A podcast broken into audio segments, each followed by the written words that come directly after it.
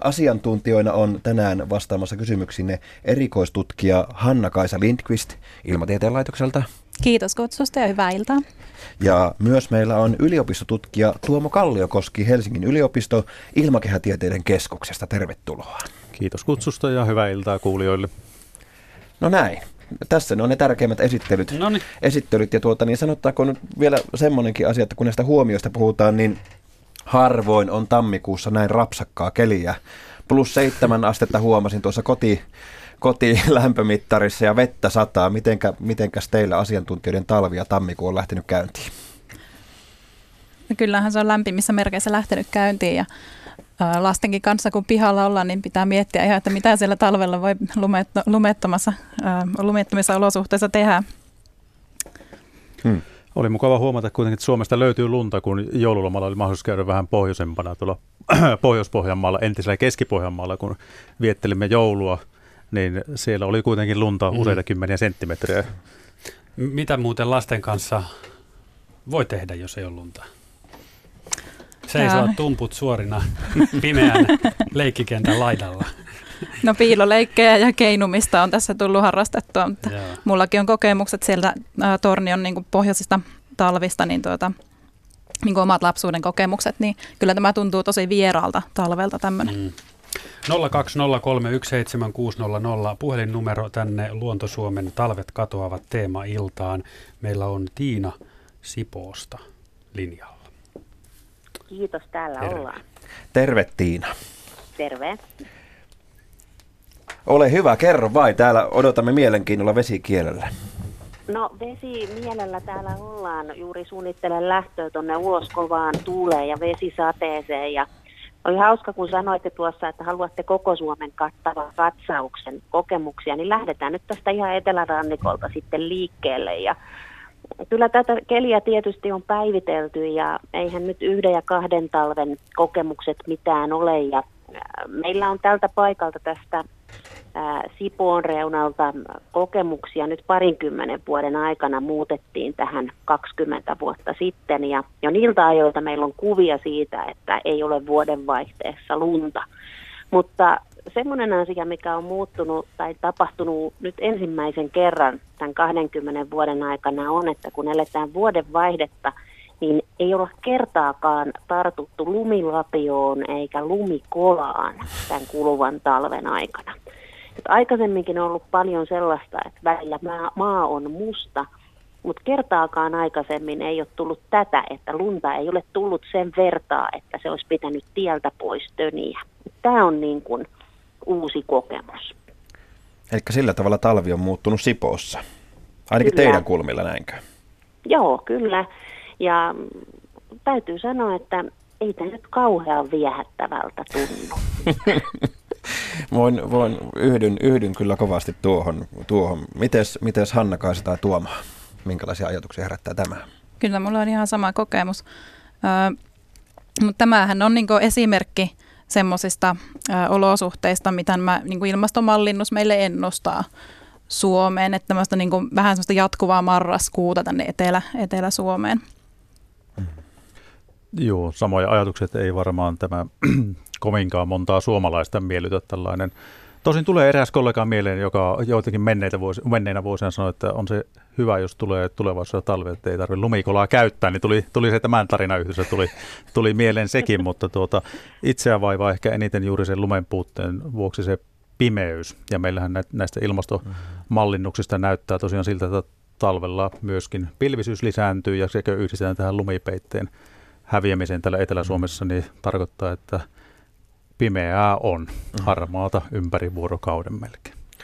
No se on tällaisen maallikonkin kokemus asiasta ja nyt joulun aikaa vietettiin aikaa hieman pohjoisempana tuossa Tampereen seudulla ja jouluaatto oli tämän näköinen, kun päivä on Helsingissä tänään, eli pimeä, sumuinen ja vesisateinen, mutta jouluyönä tapahtui semmoinen joulun ihme, eli sato kolme senttiä lunta ja se maailma oli aivan toisen näköinen ja se valoisuuden määrä oli ihan toisen näköinen, vaikka sitä lunta oli aika lailla häviävän vähän, mutta se ero siinä tunnelmassa ja valon määrässä oli ihan valtava.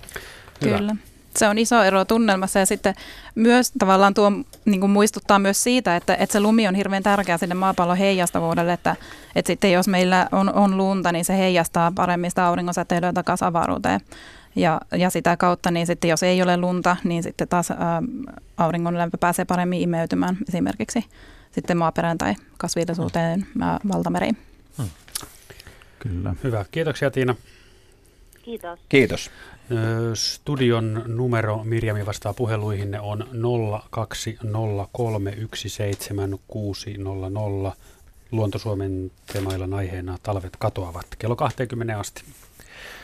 Jäi mietityttämään tuossa, miten hanna ja Tuomo, kun tota, niin tässä Tiinan puhelussa esimerkiksi puhuttiin 20 vuodesta ja tämmöinen muutosta nyt ei ole lumikolaa tarvinnut käyttää, niin voiko tästä nyt vetää jotain johtopäätöstä sitten siihen, että esimerkiksi tämmöinen niin ilmastonmuutos on tapahtunut Suomessa tosi nopeasti? Että yhtäkkiä vaan lumet katsoen, nyt niitä ei sitten tuukkaa enää. No ilmastohan on lämmennyt pohjoisilla alueilla noin kaksi kertaa nopeammin kuin mitä tämä globaali keskiarvo. Eli globaalisti ilmasto on lämmennyt noin asteen verran, mutta sitten taas niin kuin Suomessa puhutaan lähes kahden asteen mm. lämpenemisestä esiteolliseen aikaan verrattuna. Mm. Ja tämmöistä ennustetaan siis jatkuvan myös tällä tavalla.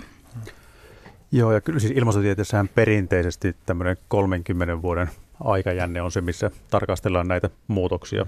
Että toki nyt tämä 20 vuotta rupeaa olemaan jo sen verran pitkä havainnointiaika jänne, että uskaltaa ehkä ajatella, että tuota, siinä on hava, havaitsee jo muutoksia. Ja tosiaan niin kuin Hanna Kaisa sanoi, niin muutos täällä pohjoisessa on sen verran nopeampi mitä jossain muualla, että ne muutokset on sitten helpommin myös havaittavissa. Numeron, puhelinnumeron tuossa äsken tänne meidän studioon jo sanoinkin. Mainitsen myös, että osoitteessa yle.fi kautta Radio Suomi viestistudion ominaisuutta käyttäen voit laittaa talvet katoavat teemailtaan, Luontosuomen teemailtaan viestiä. Muistetaan, että se toiminnon käyttäminen vaatii nykyään yletunnuksen ja kirjautumisen.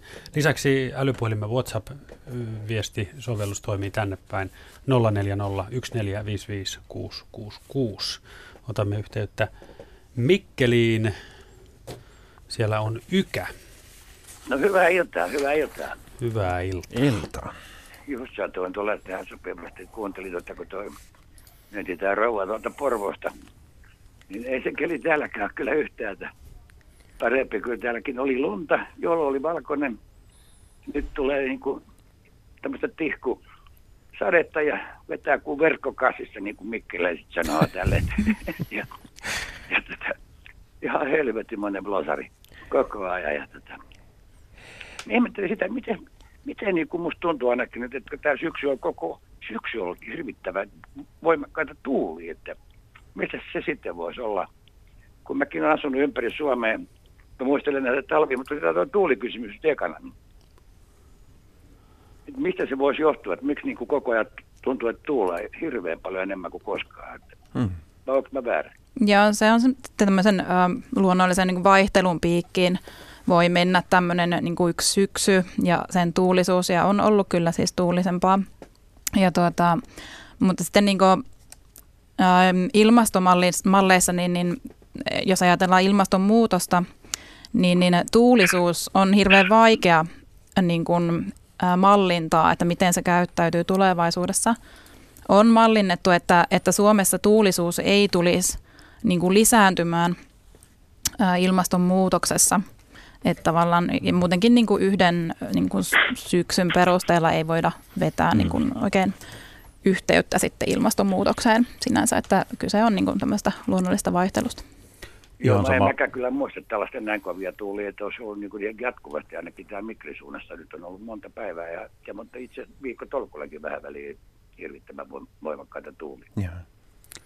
Kyllä, ja tuota, itsellä tulee mieleen ihan samaa mieltä on Hanna Kasan kanssa siitä, että mitä meidän niin kuin, tulevaisuuteen suuntaavat ennusteet sanoo tästä tuulisuuden lisääntyessä on yksi vaikeimmin mallinnettavia asioita, mutta että tulee mieleen tällä, kun en alun perin ole paljasalkainen helsinkiläinen, niin täällä Helsingissä tuntuu, että tuulee, tuulee paljon ja tietenkin ollaan lähellä merta ja sitten on myöskin miettinyt että kun ilman kosteus, jos on korkeampi, niin se voi tuntua siltä, että, että on niin kuin mm. tuulisuutta enemmän kuin se kosteus luo semmoisen viile, viilemmän vaikutuksen. Että nyt mietityttää itseäni se, että jos, jos meillä olisi niin pakkas talvi ja ilman kosteus olisi sitä kautta pienempi, niin voisiko sillä olla jotakin tekemistä tämän niin kokemuksen kanssa siitä, että tuntuu, että tuulee, tuulee enemmän. Ja toki yksittäisenä vuonna, niin kuin Hanna kanssa sanoi, niin, niin voi vaihtelua olla suuntaan jos toisenkin hyvinkin paljon, ja sitä ei suoraan vielä voida laittaa ilmastonmuutoksen piikki. Hmm. Toki mä muistan kyllä stadissa, kun mä, mä, mä oon ihan syntyväinen stadilainen, niin, tota, niin, niin muistan kyllä pentuna silloin 50-60-luvullakin, niin mutta silloin oli kuitenkin jo tuossa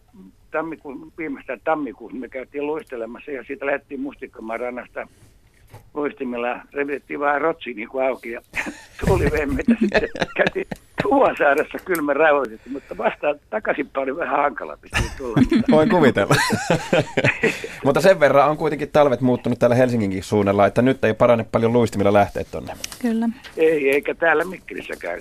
Nyt mä oon tosiaan kymmenen vuotta asunut täällä sitä, mä asun tuolla Lahden suunnassa ja tuota, tuossa Alpasselän kohdalla, siellä se on aika semmoinen ongelmallinen paikka. Sitten kun sinne kun tulee lunta, siellä tulee ihan älyttömästi. Sitten taas sitten voi olla, että ei tule ollenkaan. Sitten jos sataa ja näin päin pois. Sitten mä asun Kotkas, mä olin aikoina jossain kohtaa sielläkin tunnissa, niin, niin siellähän oli semmoisia aika paljon leudompia. Varmaan se meri just vaikuttaa, että... Hmm. Ja, kyllä, tätä, Mitä Ylkä, nyt kun sä oot siellä Mikkelissä päin, niin jääkö sinulla tältä talvelta hiihtolenkit tekemättä?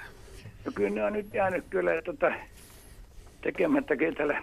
Tässä ei voisi kuvitella. On täällä semmoinen latu, missä pääsisi, tota, onko se kilsan pätkä, Joo. mutta, mutta en mä nyt ole kauheasti enää nyt muutakaan hirveästi. Niin, siellä päät kolisee, kun siellä on kaikki yrittää samalle ladulle. Entäs lämmityskustannukset? Oletko huomannut, oletko säästeliäs mies, sä ajattelet no, lämmityskustannukset? Mutta sanoa, kun mä asun kerrostalossa, niin mä sitä sillä tavalla, se mulle, mutta sitten mökille kun mennään, niin kyllähän se tietysti ehkä voisi no en mä tiedä, kun tuota Levinuuni ja näiden puulämmitteisiä systeemejä, mitä siellä nyt on, toki sähkölämmityksetkin, mutta että en mä nyt ole mennä, kun täällä kun Piru ja Paro käykin missään, kun tämmöiset niin. niin hän siellä mökillä kätteen niin. mitään. Että, Aivan. Että, Jos ei lapset mutta, keksi tekemistä ulkona, niin aikuisetkaan keksi.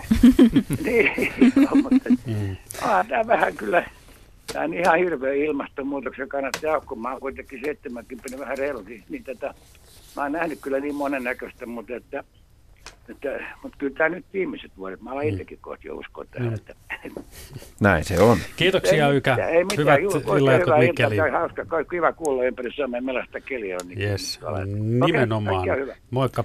Haluamme soittojasi idästä, lännestä, etelästä, pohjoisesta ja keskeltäkin.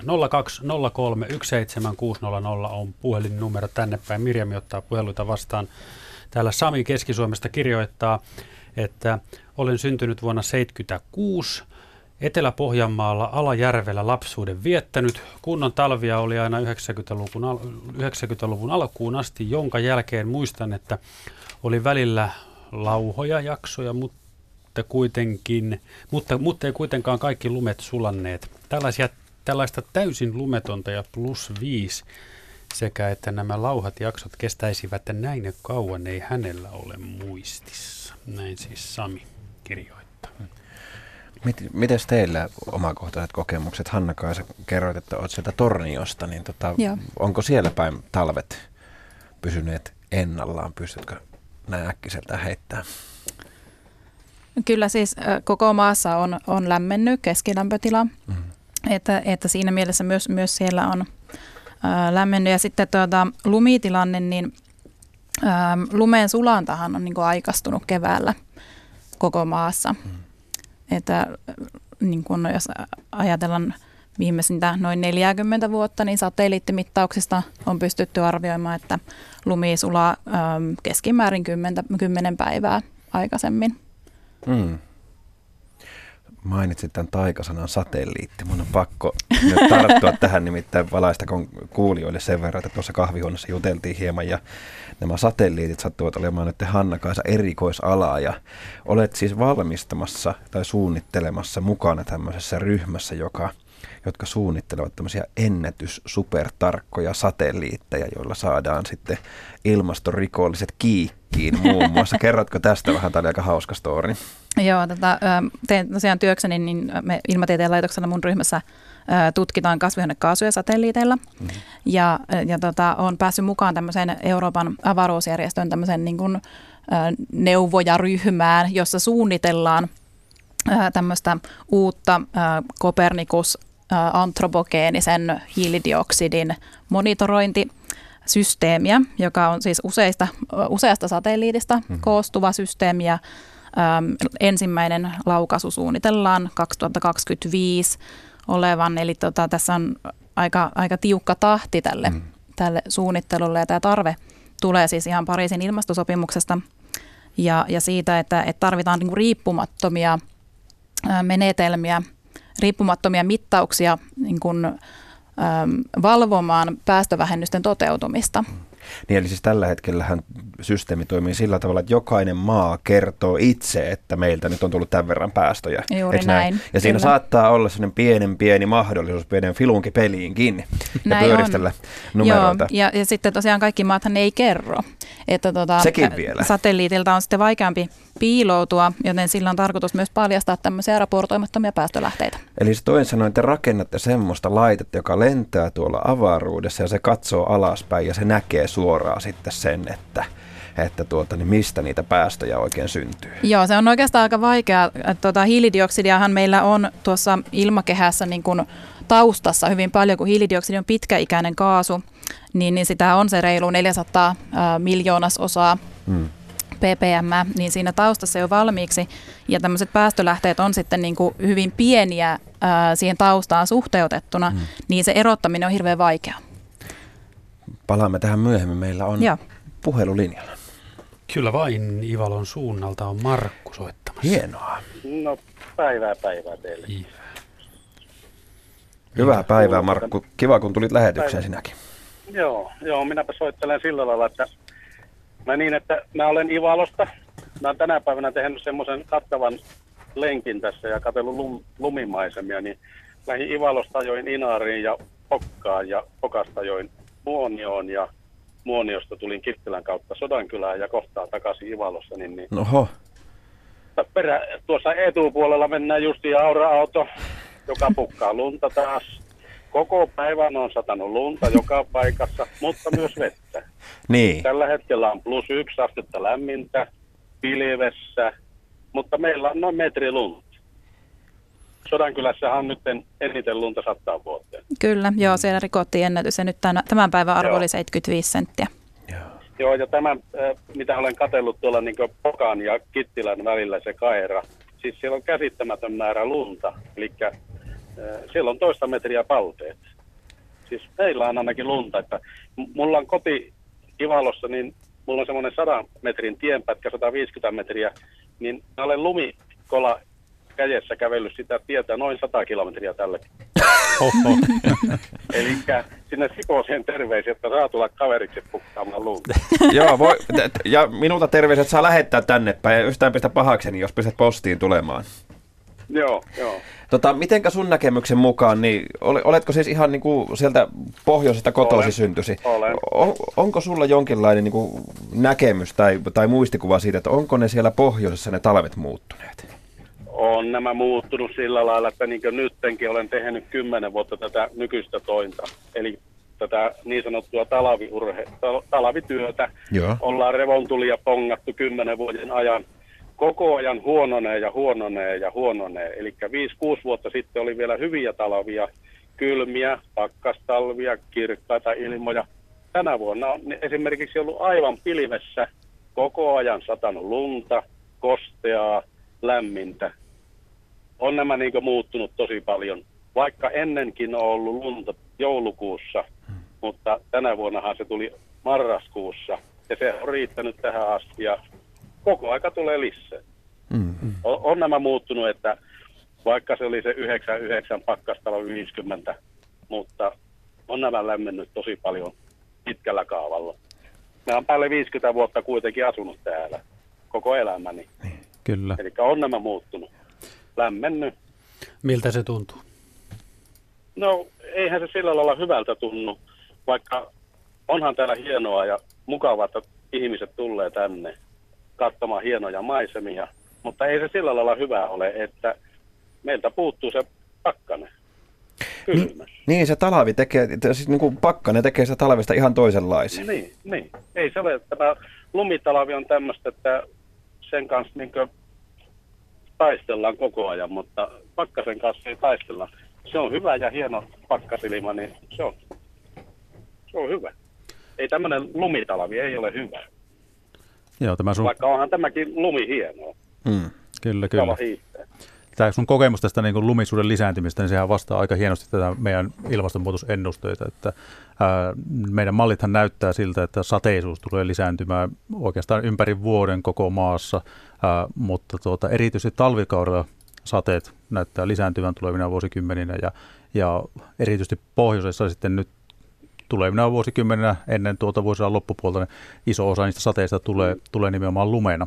Ja silloin siinä käy just näin, Joo. että meillä on, meillä on lämmintä, tai kuitenkin sen verran kylmä, että tulee lumena eikä sateena siellä pohjoisessa, mutta sitten sitä lunta tulee, tulee todella paljon. Ja, ja sitten siinä on, jos mietitään sitä Lapin luontoa, niin sillä lumisuudellahan myös on niin kuin sekä eläimille että kasveille paljon, paljon vaikutuksia. Ja jos mietitään niin kuin tätä omaa tutkimusalani, joka on enemmän tuonne metsiin liittyvää, niin sillä on myös semmoinen vaikutus, että jos se lumi on hyvin märkää ja sitten tulee kerralla paljon, niin sitten voi olla, että jopa, jopa lumituhot tulee lisääntymään tässä niin seuraavina niin. vuosikymmeninä? Tykkylunta on ollut paljon ja sitten sekin, että järvet ei ole jäätynyt. Nyt löytyy joka paikasta sulaa lumennolta. Aivan. Ihan totta. Jäitä. Joo, isoja järviä ja pieniä järviä. Kyllä vettä löytyy lumeen alta ja kelekkareitit, vanhat kelekkareitit, mistä menee, aina, aina ajettu. Yhtäkkiä löytyy nyt sulapaikkoja. Siitä tämä siirtää. Eli on tämä niin lämmennyt ja nythän siinä on metrinen lumikerros viettää, tota, niin, on järven päällä esteenä, että se ei jäävy. Mm. Kyllä, kyllä. Ja, tuu, ja tuulet on lisääntynyt. Sieltä tällä hetkellä ei tuolla, mutta tuulet on lisääntynyt. Okay. Joo, sama, samankaltaista havaintoa oli tuossa äsken Mikkelistäkin. Tuli mm. sitä, että ainakin tänä vuonna on tuulta. Mutta niin kuin sulla on tämmöinen havainto ihan yli, ylipäätään, että vaikuttaa siltä, että tuulisuuskin olisi. On, on, on. on. Mm. Joo. Ja kun Norjan tuntureilla, kun joutuu kulkeen silloin tällainen, niin siellä on ollut semmoista jo 30 metriä sekunnissa, kes, tai semmoinen niin keskituuli. Koko ajan tuulee 30 metriä sekunnissa, 24. Tieto on koko ajan kiinni. Hanna Kaisali täällä. Se on kova tuuli ollut koko ajan. Mutta se on nyt vaihellut aika paljonkin. Mutta eikö se sitä tarkoita, että muut, ilmasto muuttuu kuin vaihtelu? Mm. Meillä on Markku, Markku tuolla tuota, niin Tuula Espoosta sinun jälkeesi odottaa pääsyä puheelle, niin kiitoksia tästä ja, ja, ja hyvät illanjatkot ja jääpä, jääpä kuulolle. Kiitoksia. Kiitos paljon. Kiitos. Moi Kiitos. moi. moi. moi. 0203 17600 Luonto Suomen teemailta käsittelee talvien muutosta ja jopa talvien katoamista. Olemme äänessä kello 20 asti. Nyt meillä on linjalla Tuula ja paikka Espoo. Tervehdys Tuula. No tervehdys. Joo, mä tuon Inarilaisen jälkeen ajattelin, että voisi sopia tähän jatkoksi tämmöinen, kun tuota, mulla on tämmöinen kokemus tuota, niin reilu kymmenen vuoden takaa jo, että mulla on sellainen olo, että tuota, täällä Etelä-Suomessa talven paikka on ainakin tuntuu, että se on siirtynyt ihan huomattavasti. Joo. Että ei enää tule tammikuussakaan välttämättä lunta niin kuin nyt näkyy. Mutta se näkyy jo silloin ennen kymmen, kymmentä vuotta siis taaksepäin, niin tota sillä, että kun mä oon ollut tuossa päiväkotihommissa Otaniemessä ja siellä on se Laajalaiden ranta. Ja tota, sitten kävi yksi vuosi sillä, että me ei päästy laskea sinne hevosajelulle, koska tota, tämä hevosmies kieltäytyi viemästä lapsia sinne jäälle. Niin. Eli se oli helmikuu ja oli niin ohkainen jää. Ja tota, siis kun luulisi, että alkaisi silloin jo vähän niin kuin tulla pälviä sinne jäällekin ja, ja tälleen niin kuin, että alkaa se sulaminen, niin se ei ole edes jäätynyt siihen mennessä. Ja tuota, sitten maaliskuussa oli tämmöisiä talvia, ainakin kaksi muistan, ellei kolme. Ne oli ihan lähekkäin, niin tota, tuli aivan valtavasti lunta vasta siinä vaiheessa. Että sitä ne lapset oli häthätää pienet päässyt pienten pihalla sillä kun oli aurattu, niin saatu jonkunlainen pieni mäennyppylä siinä, mutta tuota, isommat ei päässyt ollenkaan niin laskeen, kun meillä oli semmoista metsää siellä ympäristössä, niin siellä olisi ollut hyviä kallioita, mutta kun ei ollut lunta. Ja se tuli maaliskuussa ja sitä tuli niin valtavasti, että kun jouduttiin päiväkodin katolta pudottaa sitä melkein metristä lumikasaa, niin piha tuli niin täyteen, että tota, lapset olisi päässyt terassin katolle, eli myös ruvettu hajottaa sitä sieltä. Jo, mun täytyy sanoa muuten, että mä jaan sun Joo. kokemuksen nyt tässä näin, koska tota, mä oon asunut niin. Helsingissä semmoisen parikymmentä vuotta.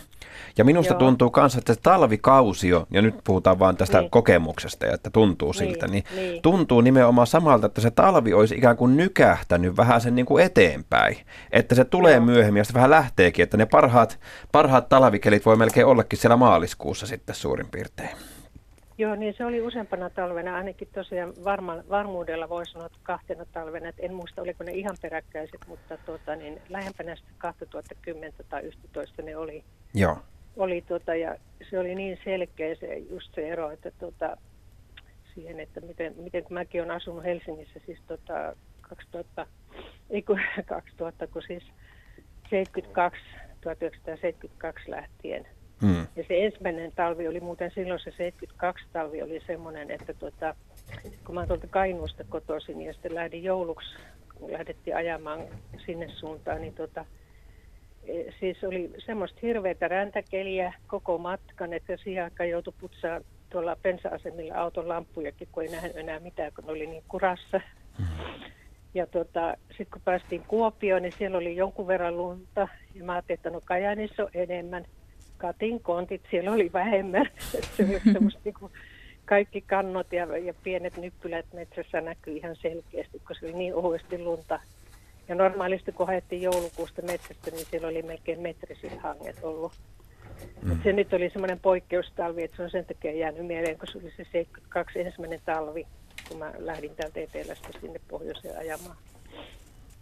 Et tota, että sen jälkeen tietysti on ollut monenlaisia talvia sekä etelässä että pohjoisessa, mutta, tuota, mutta tämä Espoon aika, kun mä olen 80 lähtien asunut tällä puolella, niin tässä, tänä aikana ainakin tuntuu, että kymmenen vuotta sitten tämä talven paikka ja alkoi hilautua ete, et, niin kuin, mm. tosiaan niin kuin, lähemmäs kevättä ja sitten se kevätkin alkoi taas aikaisemmin. että se, se varsinainen talvi ei tosi lyhyeksi. Aivan, tässä tulee mieleen oikeastaan kaksi asiaa itsenä. Tämä talven paikan siirtyminen, niin se kyllä vastaa varmaan sitä, mitä tilastosta näkyy, että se niin kuin, ä, syksy, syksy jatkuu aina vaan pidemmälle ja pidemmälle ja täällä etelässä sitten huom, huomaa siitä, että on, on pimeitä ja harmaita ja lunta ei ole. Mutta sitten toisaalta taas myös ä, keväällä myös lämpötilat on noussut ja se talvi lyhenee, lyhenee sieltäkin päästä. Että toisaalta sitten se mm. tarkoittaa, että niin kuin kasvillisuuden näkökulmasta niin sit kasvukausi voi pidentyä, koska keväällähän meillä on jo, on jo paljon valoa ja nyt oikeastaan niin lämpötila rajoittaa paljon niin kuin, puiden ja muiden kasvien kasvua. Että sieltä päästä, jos se talvi lyhenee, niin sitten se voi tuntua, että no, se onkin ihan oikeastaan kiva muutos, että puut, puut niin. saattaa jonkun verran aikaisemmin tulla jopa, jopa lehteen ehkä tulevaisuudessa. Joo. Sitten toinen, mitä noista, kun puhuit noista suurista lumimääristä maaliskuussa, niin tuota, tästä olisi ihan mielenkiintoinen kuulla Hanna Kaisenkin näkemystä. Itsellä tulee ajatus, että tuota, jos meillä on tämmöinen tilanne, että Itämeri on hyvin niin lämmintä ja Itämeri pysyy hyvin pitkään, pysyy sulana, ja sitten sieltä nousee kosteutta tuonne ilmakehään, ja sitten kun tulee niitä kylmiä pakkaskelejä, niin sittenpä sieltä saattaakin rysähtää lunta oikein, oikein kunnolla. Juuri näin on, joo. joo kyllä. Niin sinne tuntui käyvän, että tuota, se oli tosiaan semmoinen niin kertarysäyksellä tuli aivan valtava määrä, mutta parin päivän aikana ihan tuli satoa niin kuin tosiaan se on vanha sanonta päntiönää, niin tuota, Aivan. ja sitten sitten tuota, esimerkiksi se oli, on ollut täällä etelässä sillä, että musta tuntuu, että on ollut monena vuonna sillä, että toukokuussa on ollut tosi lämmin. Ihan siis oli silloin 70-luvulla jo semmoista, että oli päälle 20 astetta, että oltiin jossain omassa pihassa, otettiin tuolla ulkona niin kuin aurinkoa mm. tuota, muutenkin kuin vain kasvoihin. Ja, ja tuota, niin sitten saattoi olla, että se sää jäähtyi siinä kesäkuun alussa. Että saattoi olla sitten taas vastaavasti aika viileitä juhannukseen asti. Mm.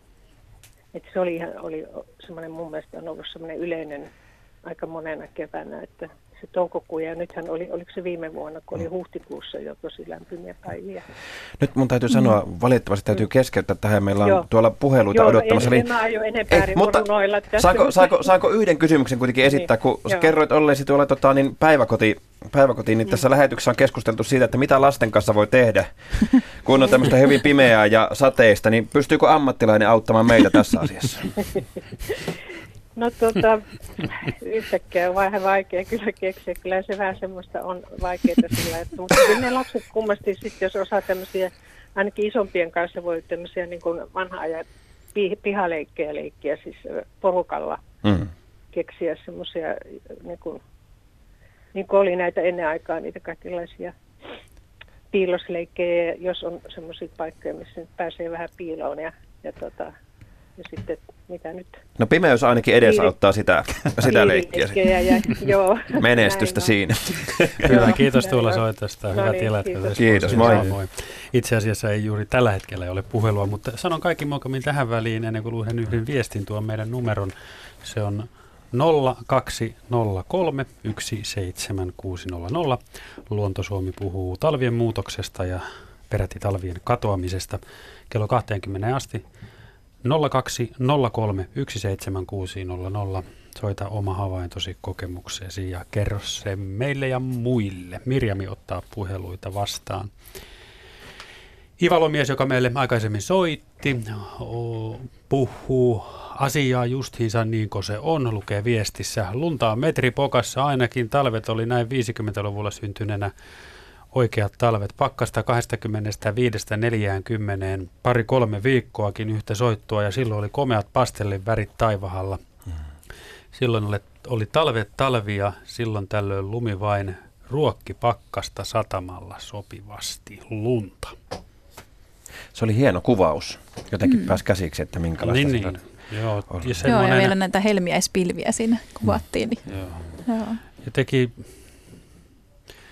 pitkissä pakkasjaksoissa on jotain eheyttävää ja parantavaa, jotain semmoista henkisesti hyvin tasapainottavaa.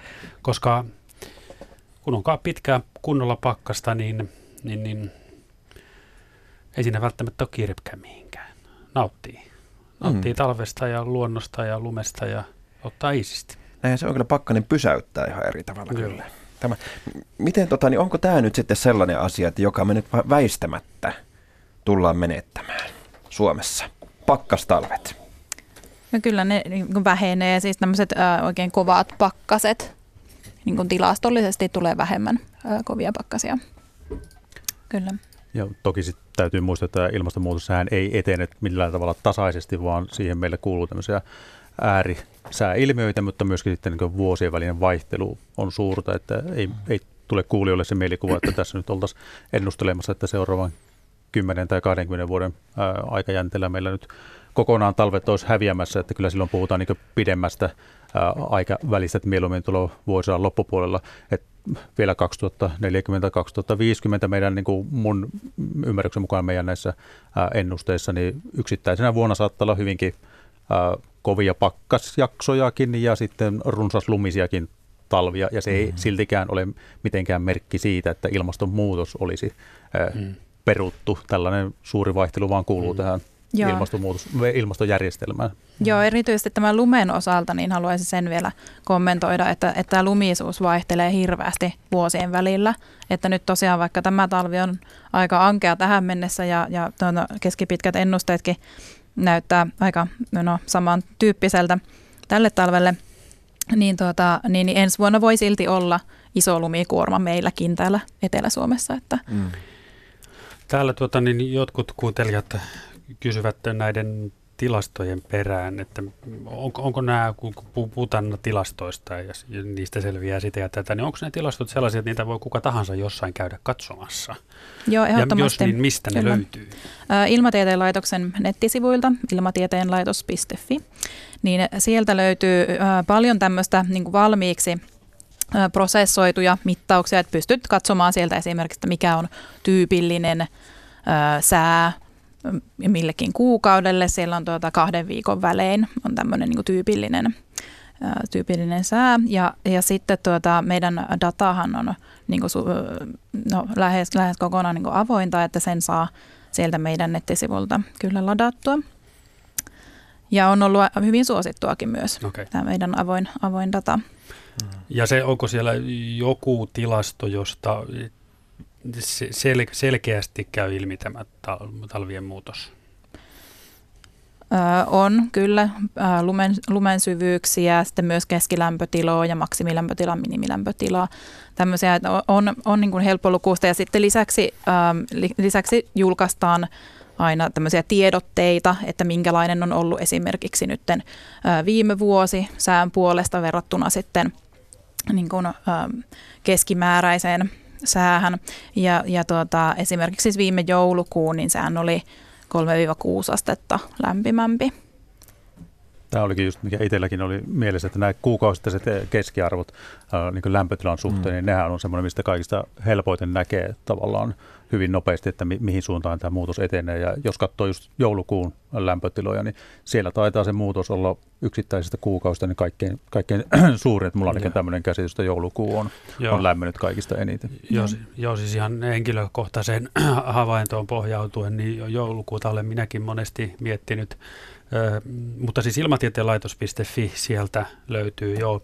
Ö, olen elänyt lapsuuteni ja nuoruuteni tuolla Itä-Uudenmaan perukoilla Seiskatien varressa, jossa me kylän pojat jäädytettiin kunnan jääkiekkokaukaloa ja lähes järjestetään aina itsenäisyyspäivänä oltiin ulkojäällä luistelemassa, niin si- siihen, siihen muistiin ja siihen kokemukseen, kun oli viikonloppuja ja saatiin kotoota lupa jäädä vähän pidemmäksi aikaa jäädyttämään letkulla sitä kenttää ja kateltiin taivaalle, että Aa, nyt pilvet väistyy ja oltiin, kuunneltiin sääennusteita, että joo, että pitäisi tulla kirkaisyys, että joo, että se tarkoittaa pakkasta ja sitten vaan vettä kaukaloon ja ja lähes aina itsenäisyyspäivänä viimeistään oltiin ulkojäillä luistelemassa nämä on hienoja tämmöiset niin kuin yksittäisten ihmisten tämmöiset tarkat kokemusperäiset muistot. Ja sitten jos äh, Hanna-Kaisa vielä noista tilastoista, kun puhutaan, niin äh, mitenkäs pitkälle ne ilmatieteen laitoksen tilastot yltää? Mulla on semmoinen mielikuva, että tuosta 1800-luvun loppupuolelta rupeaa olemaan semmoista mittaridataa, johon pystytään niin kuin luottamaan.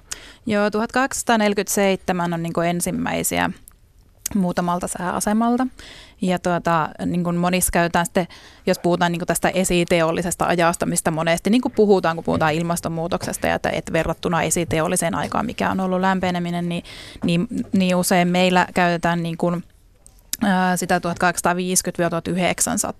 niin se, se, sitä väliä semmoisena niin kuin esiteollisen ajan ikään kuin Tämä oli mullekin, mä, tästä mäkin olisin halunnut kuulla just, että mitä tarkoitetaan sillä esiteollisella ajalla? No mm. kyllähän sillä niin kuin, tarkoitetaan sitä noin 1860, sitä suurin piirtein näin, mm. tästä vuodesta puhutaan, mm. mutta että me otetaan siihen se, se 50 vuoden ajanjakso mukaan, että on saatu niin kuin enemmän näitä mittauspisteitä Suomessa ja, mm. ja sitten tuota, ää, että kuitenkaan siihen 1900-luvun alkuun mennessä ilmasto ei ole niin paljon lämmennyt, että sitä voidaan ajatella, että se on niin kuin edustava kuitenkin ja. se 50 vuoden ajanjakso. Ja vielä tuohon jääkiekon pelaamiseen ulkojäillä sellainen ajatusleikki kaikille, että jos nyt otettaisiin tämä talvi, ja, tai vaikka viime talvi, ja ajateltaisiin, että kuinka monessa paikassa Suomessa voitaisiin pelata – Jääkiekkoliiton aluesarjaa ulkojäillä pelkästään. Että niitä mm. paikkoja ei olisi kovin montaa. Mm. Et se, että joka, lähes joka pikkukaupunkiin on rakennettu jäähalli, niin on vähän myös mm. hämärtänyt sitä, että me tarvitaankaan enää ulkojäitä mm. pitkiä pakkasjaksoja, kun me voidaan mennä aina sisälle pelaamaan.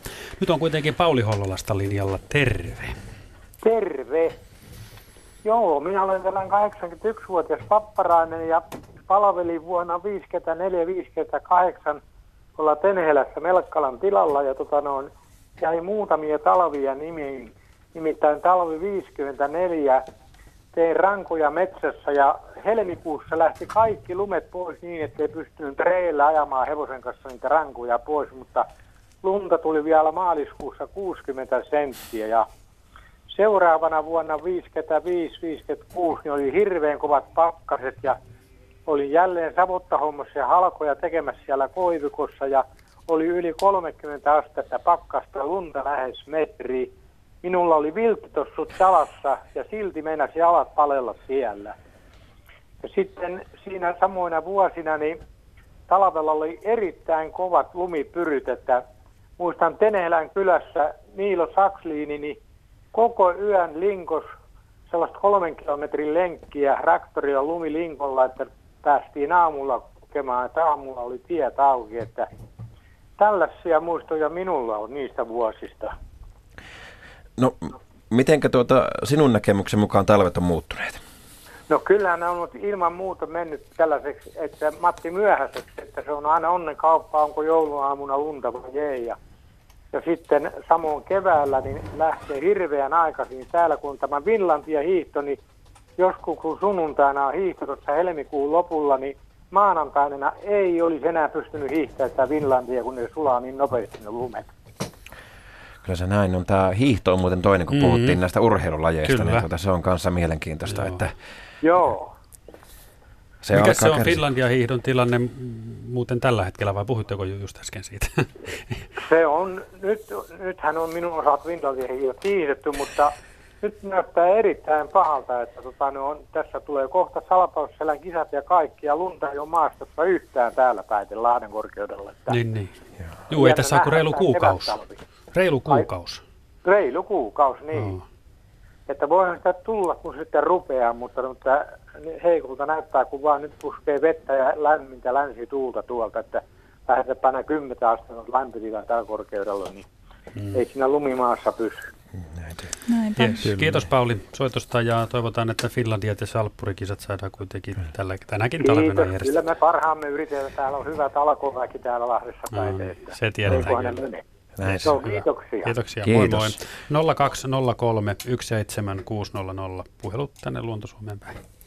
Tästä tuli tästä Hollolan soittajan soitosta tuli itsellä meille yksi asia, mistä ei ole lähetyksen vielä puhuttu. Eli tavallaan kun mietitään näitä lumipeitettä, niin yksi vaikuttava tekijähän on sen lisäksi, että minkä verran sataa ja mikä on ilman lämpötilaa, niin on tämä maaperän jäätyminen, eli routa. Ja nyt kun meillä on tämmöinen tilanne, että sitä pakkasta ei ole ja maaperä ei jäädy, niin sitten jos käykin niin päin, että sataakin lunta, niin se lumi sulaa hyvin nopeasti pois, kun maa ei ole jäässä. Et jos mietitään näitä latuyrittäjien tai ketkä niitä yrittäjien valastolatuja ylläpitää, niin se edelleen hankaloittaa sitä. Että jos, jos mennään siinä järjestyksessä, tulee ensin pakkasta ja maa jäätyy ja sitten sataa lunta, niin se on helpompaa. Mutta jos mennään tähän suuntaan, että sateet lisääntyy ja sitten se tuleekin lumena, niin sitten se kuitenkin sulaa hyvin nopeasti, kun maa hönkii yllättävän pitkäänkin lämpöä sitten. Kyllä, ja sitten jos se tuota, niin, niin, pysyykin sitten se lumi, niin, niin maa, maa ei pääse routaantumaan kovin syvälle, että lumihan eristää sitten lämpöä. Tällähän on sitten monia vaikutuksia tähän omaan osaamisalueen erityisliittyyn, eli metsiin, jos, jos mietitään esimerkiksi tulevaisuuden metsien käyttöä tai ylipäätään metsien kehitystä ja kasvua, niin siellähän voi esimerkiksi tämä roudan puuttuminen aiheuttaa, että vaikka myrskytuulia nyt ei ennusteltaisikaan, että ne lisääntyisi voimakkaasti, mutta kun maa ei ole jäässä, niin puut kellahtaa helpommin nurin sitten ehkä tulevaisuudessa. Kyllä.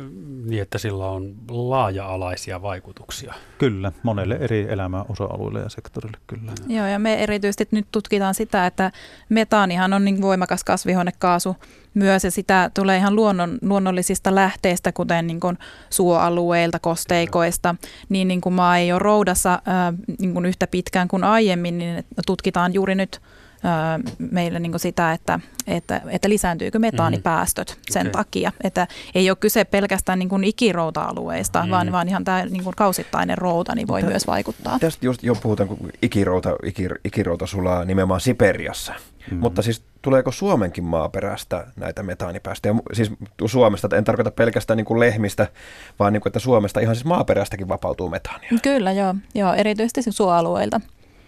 Ja sitten kun meillä on vielä Suomi, Tämähän, niin kuin, tämähän on varsinainen päästäjä sitten niinkään. Joo, tosiaan sitten, sitten kun mä oon roudassa, niin, niin silloin niitä päästöjä ei enää tule, että mm-hmm. et tosiaan tällä roudalla on niin kuin siinäkin mielessä vaikutuksia. Että. No, kun tässä oli puhetta nyt metsistä ja ehkä siihen nyt voidaan jollain lailla linkittää myös rapistuvat tiestö, kun ei, mm-hmm. kun ei ole talvella suojaavaa kerrosta ja, ja tota, niin muuta vastaavaa, niin Mä mietin vakuutusyhtiöitä, että onko, tai siis vakuutusmaksuja. Voiko tämä vaikuttaa myös semmoisia asioita kuin vakuutusmaksujen kohoaminen? Vakuutusyhtiöille tulee, sulla tippuu raktori ojaan tai sulla kaatuu mettää, se joudut lähes olemaan useammin yhteydessä vakuutusyhtiöön tällaisten asioiden kanssa.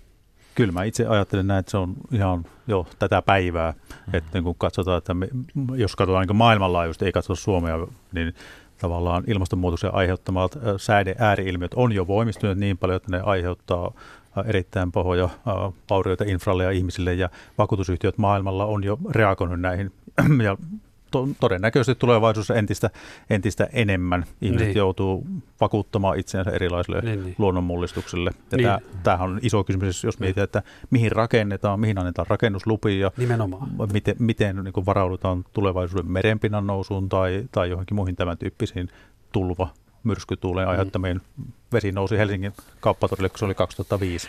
Mm. Tätä mä oon monesti kanssa itse ajatellut, että jos se nyt pelkästään vakuutusyhtiöt, mutta pelkästään niin kuin teiden ylläpito. Täälläkin Kyllä. suhistellaan jatkuvasti nastarenkailla ja vaikeahan se on niin kuin ennakoida tavallaan sitä, että, että tuota niin, että, että miten se säät, on oltava alla. Kyllä. Mutta.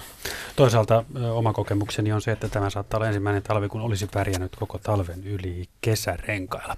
Kello on 18.50, nyt on vuorossa säätiedotus merenkulkijoille, puhutaan sen jälkeen lisää talvien muutoksesta. Tässä ollaan puhuttu nyt Luontosuomessa katoavista talvista ja talven muutoksista ja käytän tässä hetkessä tilaisuuden hyväkseni, nimittäin jos haluaa talvisiin tunnelmiin päästä, niin juuri on valmistunut meiltä tällainen suuri yhteispohjoismainen dokumenttisarja ja syy miksi sanon tästä on se, että ensimmäistä kertaa tai sanotaanko hyvin harvinaislaatuinen tilaisuus on se, että nyt on tehty yhteistyötä sekä Suomen että Ruotsin että Norjan kanssa ja ympäri Pohjoismaita on kuvattu ihmisiä, pohjoismaalaisia, ja he meidän talviosaamistamme. Ja luvassa on siis neliosainen dokkarisarja tunnin per jakso ja se menee tällä hetkellä TV1 lauantaisin öö, siinä 18.40-19.40 välillä. Ja ensimmäinen osa on jo esitetty ja sarjan nimi on Snow How ja siinä on siis lumisia tarinoita ympäri Pohjoismaita. Tämän halusin sanoa ihan vain siitä itsekkäästä syystä, että olen itse ollut tekemässä tätä sarjaa ja se on hyvä. Katsokaa okay. hyvät ihmiset. Lumiosaaminen. Lumi osaaminen ja talviosaaminen oikeastaan, ah, jos ollaan okay. tarkempia. Kun talvet muuttuu, niin myös ihmisten maailma tulee muuttumaan. Puhuttiin tästä jos vakuutusyhtiöistä ja muista. Mm. Mitenkä te nyt näette, että millaisen muutoksen edessä Suomi on? Tällainen niin kuin helppo ja yksityiskohtainen kysymys teille. Mä tuota haluaisin sanoa tähän kohtaan, kun nyt puhutaan kuitenkin ilmastonmuutoksesta ja talvien katoaminen on vain yksi osa sitä. Kyllä. Ja äh, tässä kohti haluan taas pitää sen oman mainospuheen sillä tavalla, että tämä ilmastonmuutos on niin suuri kysymys, että se vaikuttaa meidän kaikkien elämään tulevina vuosikymmeninä erittäin voimakkaasti. Ja tässä joutaisinkin sanoa, että kaikilla elämän osa-alueilla aikaisemmin, joka tarkoittaa sitä, että kaikenlaista uudenlaista tietotaitoa tullaan tarvitsemaan, uudenlaista tapaa ajatella – miten me käytämme resursseja, mutta myöskin siitä, että miten me sopeudumme vallitseviin olosuhteisiin. Vaaditaan siis ajatuksesti sitä, että me hyväksymme, että muutos on väistämätön, se on isompi tai pienempi. Se, mikä näin suomalaisena on, on tosiasia, että se muutos täällä tulee olemaan nopeampi ja suurempi mitä suuremmassa osassa maailmaa. Eli ajatus siitä, että me suomalaiset jotenkin olisimme vain hyötymässä tässä ilmastonmuutoksesta, niin se ei kyllä tieteellisen tiedon valossa pidä paikkaansa. Kyllä näin on. Hanna-Kaisa, haluatko jatkaa? Nyö, nyökyttelit tuossa kovasti. Vajaa minuutti aikaa ennen uutisia. Tämä tulee niin moni, moni asia ää, mieleen. Sitten toisaalta tulee myös mieleen tässä e, e, muuttuvassa ilmastossa tämä niin kuin hiilinielujen kehitys ja se, että miten, miten metsät kehittyy ää, tulevaisuudessa, miten, miten meidän Suomen, Suomen tota, niin, niin metsien hiilinielu kehittyy. Että tästä on ihan mielenkiintoista jatkaa vielä. Tästähän Kello, minä puhun mielelläni. Kello 19.05 voimme siitä jatkaa. Luontosuomen teemailta talvet katoavat jatkuu nimittäin silloin. Puhelinnumero on kuitenkin koko ajan käytössänne 020317600. Mirjami ottaa puheluita vastaan. Nyt kuullaan Yle Uutiset ja sää ja Urheiluradio 19.05. Lisää Luontosuomea.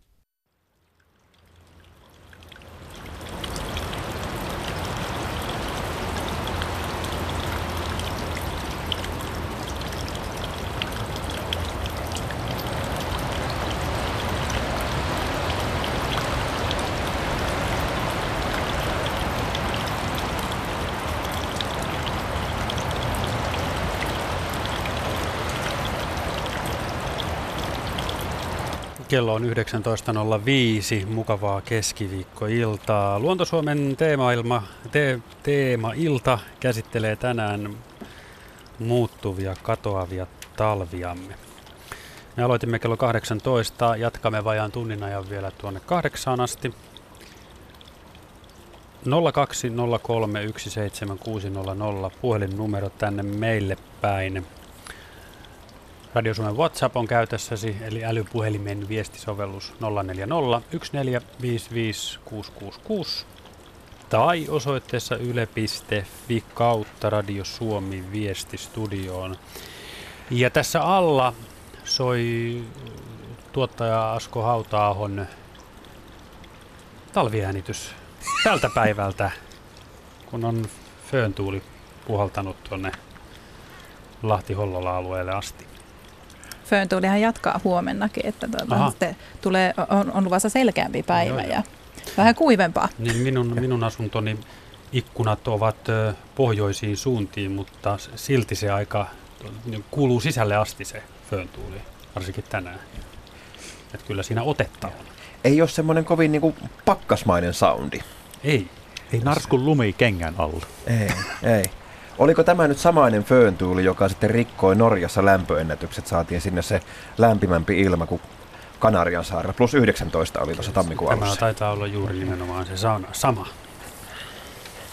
Niin, tota, Markku, Esittelepä porukka vielä ja oliko jotain erito, erikoistoiveita tähän puheluihin tai viesteihin liittyen jotain? Selvä, tehdään näin. Tota, niin hoidetaan asia kerrallaan. Esittelen vielä kerran meidän asiantuntijamme, eli studiossa meidän lisäksemme on täällä Ilmatieteen laitokselta erikoistutkija Hanna-Kaisa Lindqvist. Tervetuloa uudelleen tälle toiselle tunnille. Kiitos, kiitos. Ja myös yliopistotutkija Tuomo Kalliokoski Helsingin yliopiston ilmakehätieteiden keskuksesta. Kiitos. Tervetuloa toiselle tunnille. Ja justiinsa tavallaan kun tätä lähetystä nyt miettii ja olemme kysyneet, että ö, mitenkä talvet ovat mielestäni muuttuneet siellä kotiseudulla, niin minun mielestäni jotenkin tästä voidaan vetää semmoinen aika selkeä punainen lanka ja johtopäätös siitä, että talvet ovat muuttuneet. Ja ihmiset ovat, niin kuin soittajat ovat olleet kautta linjan ehkä jopa hieman harmissaankin siitä, että muutos ei ole ollut miellyttävä, että pikem lumi on, lumi on kadonnut tai sitä on tullut lisää ja pakkanen on hävinnyt, että ikään kuin on menty vähän semmoiseen masentavampaan suuntaan. Ja minä kyllä itse ainakin ymmärrän tämän ihan täysin ja, ja tuota, allekirjoitan ja olen havaidut saman. Ja jotenkin meitä suomalaiset, kun tämä yhdistää, niin ehkäpä nyt kun me tiedämme kaikki tämän, että talvet ovat muuttuneet ja ovat varmasti muuttumassa vieläkin, niin mitäpä jos tämä toinen tunti käännämme katseen tulevaisuuteen ja eteenpäin mitä me voisimme kenties asialle tehdä ja juuri tästä aiheesta käsittääkseni ainakin meillä olisi ensimmäinen puhelu. Otamme sen sisään. Kaisa ja Limingasta haloja. No hei vaan. Hei. Tuota, mä en tiedä, tuleeko tämä nyt ihan tuohon, vast, tuohon vast, vastaamaan tämä mun kysymys. No ei tuota, se mitään. Mi, mi, mi, Kuulemme sen silti mielellämme. Mutta tuota, tuota, tuota. Mulla oli semmoinen mielen päällä, että kun itse näin aha, puutarha-ihmisenä murehtii tuon puutarhan puolesta, puutarhan kasvien puolesta, kun nämä talvet alkaa olla tämmöisiä, että täällä Limingassakin, niin ensin näytti hirveän hyvältä, että tosi aikaisesti tuli lumi ja se pysyy. Toki sitä olisi ollut jo ihan älyttömästi, jos se olisi välillä vähän vähentynyt. Mutta nyt meni taas niin, että ei ole olle, ollenkaan lunta, että mm. vähän jäätikköä. Niin sitten mietin sitä, että miten sitten niin kun, jos ollaan huolissaan puutarhakasvien kanssa, niin miten sitten Suomen luonnonvaraiset kasvit, onko semmoisia lajeja, jotka oikeasti tykkää huonoa tämmöisistä talvista, mitä nämä nykyään alkaa olla, tai, tai eläimet.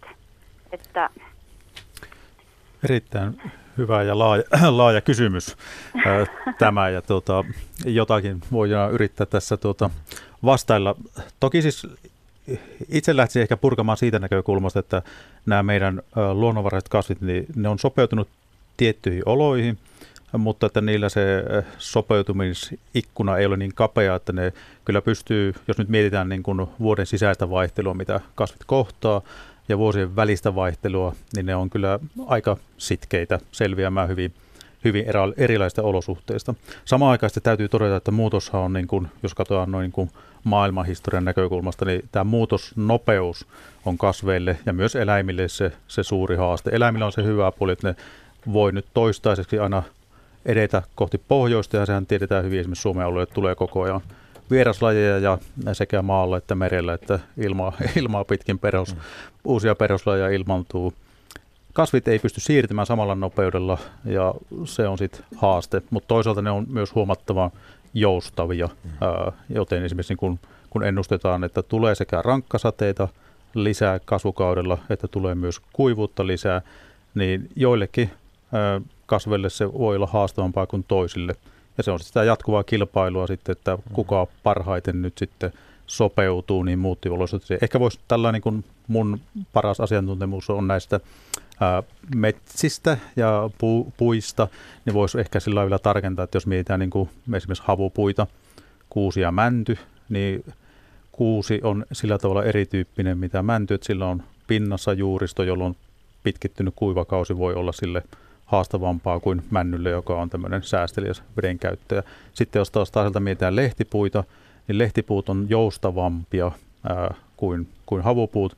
Se tarkoittaa sitä, että jos olosuhteet muuttuu, niin pystyy esimerkiksi, jos maaperästä esimerkiksi maaperä lämpenee voimakkaasti tulevaisuudessa, niin, ja siellä hajotustoiminta kiihtyy, vapautuu ravinteita, niin lehtipuut pystyy tehokkaammin ehkä ää, sitten hyödyntämään tätä ja sillä tavalla kiihdyttämään kasvua enemmän kuin, kuin havupuut ja sillä tavalla saavat kilpailuetua. Mm. Sitten myöskin yksi ajatus, mikä on, tulee tässä, niin on, että ää, meille leviää jo nykyisellään ää, uusia jaloja lehtipuita mm. tai jos, jos niitä meillä on, niin niiden siementuotanto kiihtyy ja ne menestyy entistä paremmin.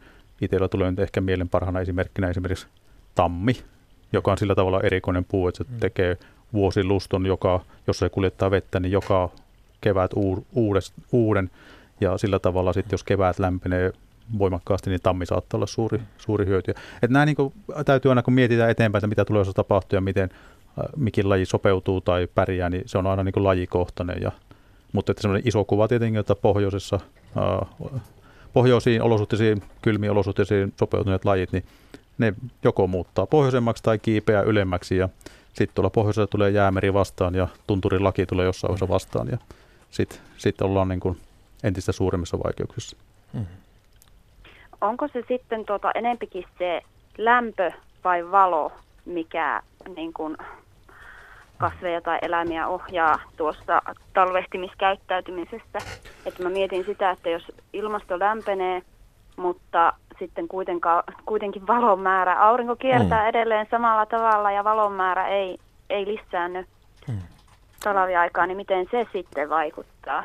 No puiden osalta voisin todeta, että tiedetään tosi hyvin, että tuota, tämä päivän pituus ö, säätelee hyvin, hyvin monia prosesseja, esimerkiksi ö, paksuuskasvun käynnistymistä ö, tai, tai tarkoitan pituuskasvun käynnistymistä ja paksuuskasvun enemmänkin lämpötila. Että se jopa niin kuin saman puun eri prosesseihin vaikuttaa eri tavalla, mutta kyllä erittäin moni talventumiseen vaikuttaa päivän, päivän pituus. Puiden kasvu päättyy, vaikka olosuhteet sallit niin lämpötilan ja sadanan puolesta vielä kasvua. Että kyllä sillä ehdottomasti on vaikutusta. Ja tämä onkin tämmöinen, tavallaan kun monesti on käytetty, julkisuudessakin näkee tämmöisiä ää, ajatuksia siitä, että meille tulee Puolan tai Saksan, Etelä-Saksan tai Unkarin ilmasto, niin mä oon vähän niin jarrutellut niitä ajatuksia, koska se on ihan totta, mitä sanoit, että vaikka meillä niin ympäristöolosuhteet muuttuu lämpötila ja sadanta, niin silti meidän paikka avaruudessa ei, mm. ei niin. muutu. Ja meille tulee tavallaan niin ihan uudenlainen, uuden tyyppinen ilmasto, mitä ei ole missään. Meillä päivän pituus säilyy, valoistusolosuhteet säilyy tietyllä tapaa, mutta sitten nämä muut ympäristötekijät muuttuu voimakkaasti. Plus sitten varmaan täytyy muistaa myös se kolmas tekijä, että ei puhuta pelkästään lämpötilasta tai valonmäärästä tai sitten siitä sadannasta, vaan ihan se maaperä, Kyllä. joka myös niin on hyvin semmoinen ihan oma tekijänsä vielä, joka niin kuin rajoittaa. Tästä sulla oli kans Ehdottomasti paljon. joo, ja t- tässä on niin kuin tavallaan, jos me katsotaan tulevaisuusennusteita, mitä, me, mitä meidän luonnonvaraiset kasvat, miten ne, minkälaista muutosta ne kohtaa, niin meillä on paljon malliennusteita, joissa esimerkiksi metsien osalta ennustellaan hyvin voimakasta metsien kasvun kiihtymistä, ja siinä joutuu niin kuin tutkijana toteamaan, että no, meillä on rajalliset työkalut edelleen, ja niissä esimerkiksi tämä maaperä on suuri tuntematon, ja meillä on niin kuin kasvi ravinteena rajoittaa monen kasvin kasvua, mu- myös meidän puiden kasvua ja, ja sitten se tunnetaan loppujen lopuksi aika huonosti vielä, että mitä, mitä tulevaisuudessa tulee tapahtumaan, että jos, jos maaperä lämpenee ja häytystoiminta kiihtyy ja typpeä vapautuu aikaisempaa nopeammin, niin kuka sen saa käyttöön? Saako sen kasvit vai syökö sen nuo maaperän mikrobit tai miten siinä käy? Ja nämä on kaikki semmoisia, joiden kanssa meillä tutkijoilla vielä riittää askareltava. Ja sitten mä mietin sitä, että kun ne on noin vaihtelevia nuo talvet nytten, että mm. tosiaan välillä on, on, ollaan kepiästi plussan puolella ja sitten saattaakin tulla niitä kylmempiä, mm. kylmempiä päiviä ja aikoja, mm. niin tuota, sitä lumipeitettä ei kuitenkaan ole sitten suojana. Näin se on. Kyllä. Ja, ja sitten tuota, toisaalta mietin sitäkin tuossa, kun tuli tuo maaperäpuheeksi, että itse olen ajatellut, että ne kovat pakkastalvet on tietyllä tavalla desinfioivia. Että, Ehdottomasti. Että ne, ne vähän niin kuin pitää sitä luontoa niin kuin puhtaana, mm. tämä, tämä on, tietyllä tavalla. Tämä on ihan, ihan vasta omia ajatuksia sillä tavalla, että me, mehän ennustellaan, että tuota, ilmaston lämmetessä niin erilaiset sienitaudit, hyönteistuhot tulee, tulee lisääntymään ja siinä tämä yksi tämä, tämä tal, kylmien pakkastalvien ja nimenomaan pitkien pakkasjaksojen tai tietyn ää, pakkasrajan, että on eliöitä, joille joku 38 astetta pakkasta, niin ne ei pysty lisääntymään. Ja sitten kun sitä ei enää tule, niin saadaan pystyä paremmin lisääntymään tai tulee jopa useampi sukupolvi sitä tiettyä tuhohyönteistä ja sitten se tulee tavallaan sitä tuhopainetta lisää. Että kyllä se juuri näin menee, niin kuin, niin kuin kuvasit, siinä tietynlainen desifiointivaikutus näillä kovilla mm. pakkasilla ja pitkillä talvilla on. Joo. Entä sitten tuo roudan merkitys maaperään, onko sillä jos ei, ei täällä Suomen maaperällä sitä routavaikutusta talvella tuu, niin onko sillä niin kuin se maaperä ja kasvien kannalta mitään merkitystä? Toki siis meidän eri kasvit on sopeutunut esimerkiksi tähän routaan eri tavalla, nimenomaan niin juuriston näkökulmasta, mutta itse ehkä miettisin, tulee, tulee meille niin tavallaan se on myöskin tämmöinen niin inf, infrahaaste, että miten esimerkiksi meidän tiestö ja muut, tästä taidettiin jo puhua aikaisemmin, tai että talojen perustaminen saattaa olla jossakin alueella.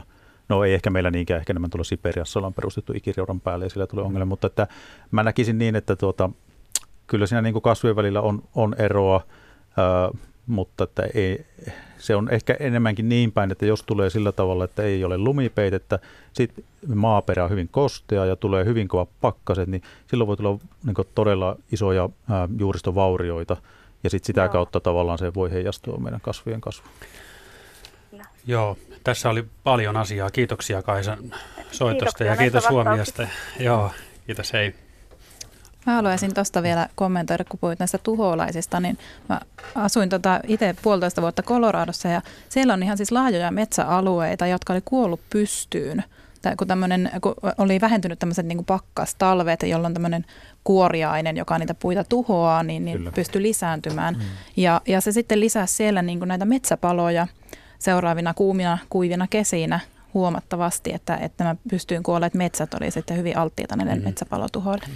Että nämä aiheuttaa hyvin monenlaisia mm. ongelmia mm. nämä tuholaiset. Kyllä, ja tämä tunnetaan itse asiassa tavallaan tämä, että erilaisten puhutaan eri tuhoagenteista, niin niiden niin kuin yhteisvaikutus tunnetaan aika, aika huonosti edelleen ja sitä niin kuin mietitään todella paljon just tästä näkökulmasta, että joku tuhoagentti kun käynnistyy, niin sitten se laukaisee sille seurannasvaikutuksen mm. ja sitten se kokonais voi olla tosi vaikea. Joo ja semmoinen pitkien pakkasjaksojen, pitkien talvien parantava pohjavire, joka siitä tulee mulle henkilökohtaisesti, niin saattaa liittyä just tähän tämmöiseen, että siinä on just semmoinen pieni seisahdus. Mm. Pieni seisahdus. Mutta hei, tota Liperistä Sirpa kirjoittaa, että täällä Joensuun kupeessa todella harvoin sataa näin paljon vettä tammikuussa, kun nyt on satanut. Mm. Emme ole lumen keskellä. Erittäin huolestuttavaa ja nopea tämä muutos. Talvien lisäksi katoavat myös vuodenajat. Sirpa kysyy asiantuntijoilta, että mm, vaikuttaako ilmaston muuttumiseen maailman sähköistyminen, siis internetit, laitteet, mobiilit, tietokoneet, ni, ni, niiden valmistus, kaiket ja niiden käyttämä virta, siis, no siis Tietysti niin kuin sillä tavalla vaikuttaa, että, että mehän käytetään ö, koko ajan enemmän fossiilisia polttoaineita kuin koskaan aikaisemmin. Eli tota, nämä päästöt on vain lisääntynyt, vaikka niiden pitäisi olla jo vähenemässä. Niin okay. siinä mielessä, kun hiilidioksidipäästöt tästä fossiilisen, ener- fossiilisten polttoaineiden ää, käytöstä lisääntyy, niin sitä kautta sitten ilmasto lämpenee niin kuin entisestään. Niin, niin. Ja, ja ne, vaikka nyt on sähköautoja tai matkapuhelimia tai tietokoneita, älytelevisioita tai mitä tahansa, niin, niin, niin niihin pitää jostain saada se raaka-aine ja materiaali, vaikka osa kaiketi saadaan nykyään kierrätyksellä. Eikä, mutta... ja, ja ihan tähän vaikka lyhyen kommentin, ei se sähköauto ole yhtään sen ekologisempi kuin bensa-auto, se riippuu siitä, että miten se sähkö on siihen tuotettu. Niin. Että jos se on otettu jostakin sähköverkosta ja kivihiiltä poltetaan ja sillä se sitten ladataan se sähköauto, niin eipä se hirvittävän tuota, niin, päästetty vaihtoehto ole. Mm, niinpä. Kyllä se juuri näin menee, mutta silti tavallaan, jos mietitään, että miten me lähdetään ratkaisemaan tätä ilmastonmuutosta, niin kyllä se niin kuin meidän tutkijoiden laskelmien näkökulmasta näyttää siltä, että tämä sähköistyminen on, on, on yksi asia, mikä pitää tapahtua. Liikenteen sähköistyminen ja ylipäätään melkein kaikkialla, missä käytetään fossiilisia polttoaineita, pitää yrittää niitä prosesseja sähköistää. Sillä tavalla meille tavo- näyttää laskelmien perusteella, me saadaan niitä kokonaispäästöjä alaspäin, joka on se perusongelma ilmastonmuutoksessa. Sillä taustalla on se fossiiliset päästöt ja niitä pitää laskea. Ja siinä se sähköistyminen on yksi, yksi avainelementti. Itellä tulee mieleen ihan tämmöinen niin kuin pieni anekdootti tässä kohti on sitten, että niin kuin jos mietitään luonnon näkökulmasta, niin sitten, että onko niillä, en tiedä tar- tarkoittiko kysyjä semmoista, että jos, jos jossakin nyt sitten on sitä sähköä, esimerkiksi katuvalojen muodossa tai jotenkin muut, että vaikuttaako se näihin kasveihin. Mä en osaa tutkijana oikeastaan ottaa siihen kantaa, että onko sillä esimerkiksi se, että palaa läpi yön valaistua kaupunkia jossakin, niin vaikuttaako se johonkin puistopuihin jotenkin? Mulla ei ainakin, ainakin hyönteisiin se vaikuttaa. Aivan. Joo. Niin. En tiedä, mitä kaikkea tämmöinen moderni, nykyaikainen tietoliikenneyhteiskunta nyt sisäänsä vaatii ja mitä sen infran rakentaminen vaatii ja kuinka paljon sillä on, on vaikutuksia ilmastonmuutokseen vai onko sillä vaikutuksia. Mutta toivottavasti Sirpa tästä nyt jotain sai. Aika moni on laittanut viestejä myös siihen, että että, että mitä voisi tehdä? Siis mitä yksittäinen ihminen voisi tehdä? Tässä äsken tuotiin esille tämä, että se sähköistyminen olisi laskelmien mukaan yksi tie parempaan huomiseen. Mm. Mutta jos mä nyt ajattelen omaa arkeani, niin en mä tiedä, onko siellä kuinka paljon mahdollista sitä sähköistää fossiilisen sijaan, mutta et, kai mä nyt voisin tehdä jotain muutakin. Mä, mä kyllä haluan nyt edelleen vängätä tässä vastaan, että mutta se sähköistyminen ei ole mikään ratkaisu, jos se sähkö tuotetaan sillä öljyllä tai kivihiilellä. Tästä ollaan ehdottomasti samaa mieltä, no niin. Markku, mutta se, että sähköistämisessä kun puhutaan isossa kuvassa, niin siinähän puhutaan siitä, että sen sijaan, että me poltetaan Hanasaaren kivihiiltä, mm. niin meillä on tuulivoimaa. Mä, aina kun mä näen tuulimyllyn, mulle tulee hyvä mieli. Sama, tämän me jaamme. Minusta se, ed- minusta se jotenkin se on niin kuin toiveikas näky. Kyllä, se tuo tulevaisuuskuvan. Tai kun mä näen omakotitalon tai jonkun kauppakeskuksen katolla aurinkopaneelia, niin mulle tulee aina hyvä mieli. Se on semmoinen tulevaisuusvisio, jonka mä toivoisin näkeväni aina vaan useammin useammin. Mm. Eli tämä on se, kun puhutaan niin kuin järjestelmätason muutoksessa sähköistämisestä. Sitten kun puhutaan yksittäisestä kuluttajasta, mihin nyt mm. tässä meillä toinen toimittaja mm. kysyi, niin tota, ää, mä ajattelen niin, että silloin se tarkoittaa sitä, että kun sä mietit omaa sähkösopimusta, niin sä pyydät, että se ei kelpaa mikä tahansa sähkö, vaan sä haluat sitä ekosähköä, joka on tuotettu tuulivoimalla, aurinkovoimalla tai vesivoimalla. Ja sitä kautta me kuluttajina voidaan vaikuttaa. Toisaalta mä tutkijana, niin, niin mä en ole hirveän tämmöinen niin kuin, yksittäisen kuluttajan, sen niin kuin yksittäisen ihmisen, että mitä hän voi tehdä, niin en, en halua osoitella sormella. Mun mielestä tämä on niin iso asia, että tämä on niin kuin, puhutaan järjestelmän muuttamisesta. Ja siinä, mitä kuluttajana tai yksittäisen ihmisen tärkein teko, mitä voi tehdä, on se, että meidän pitää pyrkiä vaikuttamaan meidän päätöksentekijöihin niin, että me saadaan sellaisia päätöksiä, joilla me saadaan se muutos aikaan, mitä me tarvitaan. Eli se, että jos eurooppalaiset eivät lennä tai kiinalaiset eivät lennä tai lentävät, niin sille ei ole vaikutusta. On toki vaikutusta. Lenno, lentämisen päästöt on 2-5 prosenttia laskentatavasta riippuen maailman kokonaispäästöistä. lentäminen on siinä mielessä sillä tavalla hyvä esimerkki, että ei tule äkkiä mieleen, että amerikkalaisetkin yli puolet ei lennä vain puolet lentää. Suomalaisista lentää iso osa, mutta ei kaikki. Eli se on kuitenkin pienen porukan, niin kuin maailman mittakaavassa on pienen porukan, 80 prosenttia jotain maailman ihmistä ei lennä. Niin sillä tavalla se on niin kuin helppo kohde, että no sieltä niin, niin. voidaan lentämistä rajoittaa varsinkin lomalentoja. Sitten jos taas puhutaan Suomesta, niin, niin ja yksittäistä ihmistä. Jos halutaan mennä se keskustelu, mitä tutkijana mielelläni en menisi. niin, no, sä astuit sinne jo. niin. Ja sitten se lähtee sitä kautta, että katsotaan, että mistä ne päästöt tulee. Ne tulee asumisesta, liikkumisesta ja ruuasta. Mm-hmm. Ja silloin me tiedetään, että okei, okay, ruoka, hyvin paljon julkisuudessa oleva asia. Mm-hmm. Kasvisruoka, vähentää päästöjä keskimäärin. Mä oon sanonut sen IPCC Climate Change and maaraportin, kansainvälisen ilmastopaneelin maaraportin jälkeen, joka julkaistiin jo elokuussa, että siitä raportista voi nostaa tämän kasvisruoan suosimisen yhtenä, joka sopii kaikkelle maailmaan, ja. myös Suomeen. Sitten jos mietitään liikkumista, siinä se sähköistäminen tai biokaasuauton vaihtaminen on yksi tapa, millä voit vähentää henkilökohtaisia päästöjä.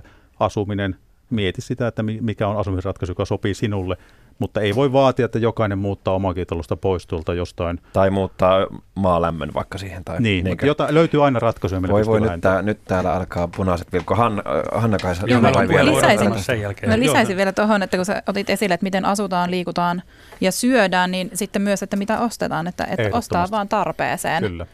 Ja hyvin harkitusti, mielellään käytettyä. Hmm. Mutta niin. korostan edelleen, että tutkijana itse ajattelen niin, että okei, tämä muodostuu, kokonaispäästöt muodostuu yksittäisten ihmisten tuottamista päästöistä, mutta jos järjestelmä pakottaa sinut liikkumaan tietyllä tapaa, mm. ei ole julkista liikennettä jossain tuolla mm. Pohjois-Suomessa, niin silloin se tarvitsee yksityisauton. Kyllä. Ja silloin on turha syyllistää sitä yksittäistä autoa, vaan tarvitaan järjestelmä, joka mahdollistaa muita liikkumismuotoja. Ja nyt Tania Jyväskylästä, terve. Moi moi. Mitä kuuluu? No, ihan hyvää, mutta tässäkin täälläkin joudutaan vähän nyt suremaan tätä niin. vesikeliksi muuttunutta talvea. Että. Mä asuin vuosituhannen alussa Jyväskylässä Puistokadussa, Puistokadun Rn yläpuolella. Niin. Ja tuota niin, puisto oli niin paljon lunta, että kun käveli Puistokadun vartta pitkin keskustaa kohti puistokoulun ohi, niin siinä vieressä sen puurivin toisella puolella meneviä autoja ei nähnyt, mm. koska oli niin paljon lunta. Joo, Jyväskylä on perinteinen talviurheilukaupunki, myös hiihtokeskukset no, ja mäkihyppymäet aivan keskustan kupeessa. Mm. Mutta minkälainen on nyt mm, tällä hetkellä mm, lumitilanne, no, olematon? No, no äh, me asutaan sillä lailla, että että yhdestä ikkunasta näkyy oma, oma piha ja toisesta näkyy metsänlaita, niin tota, pihalla on lunta, mutta metsässä ei.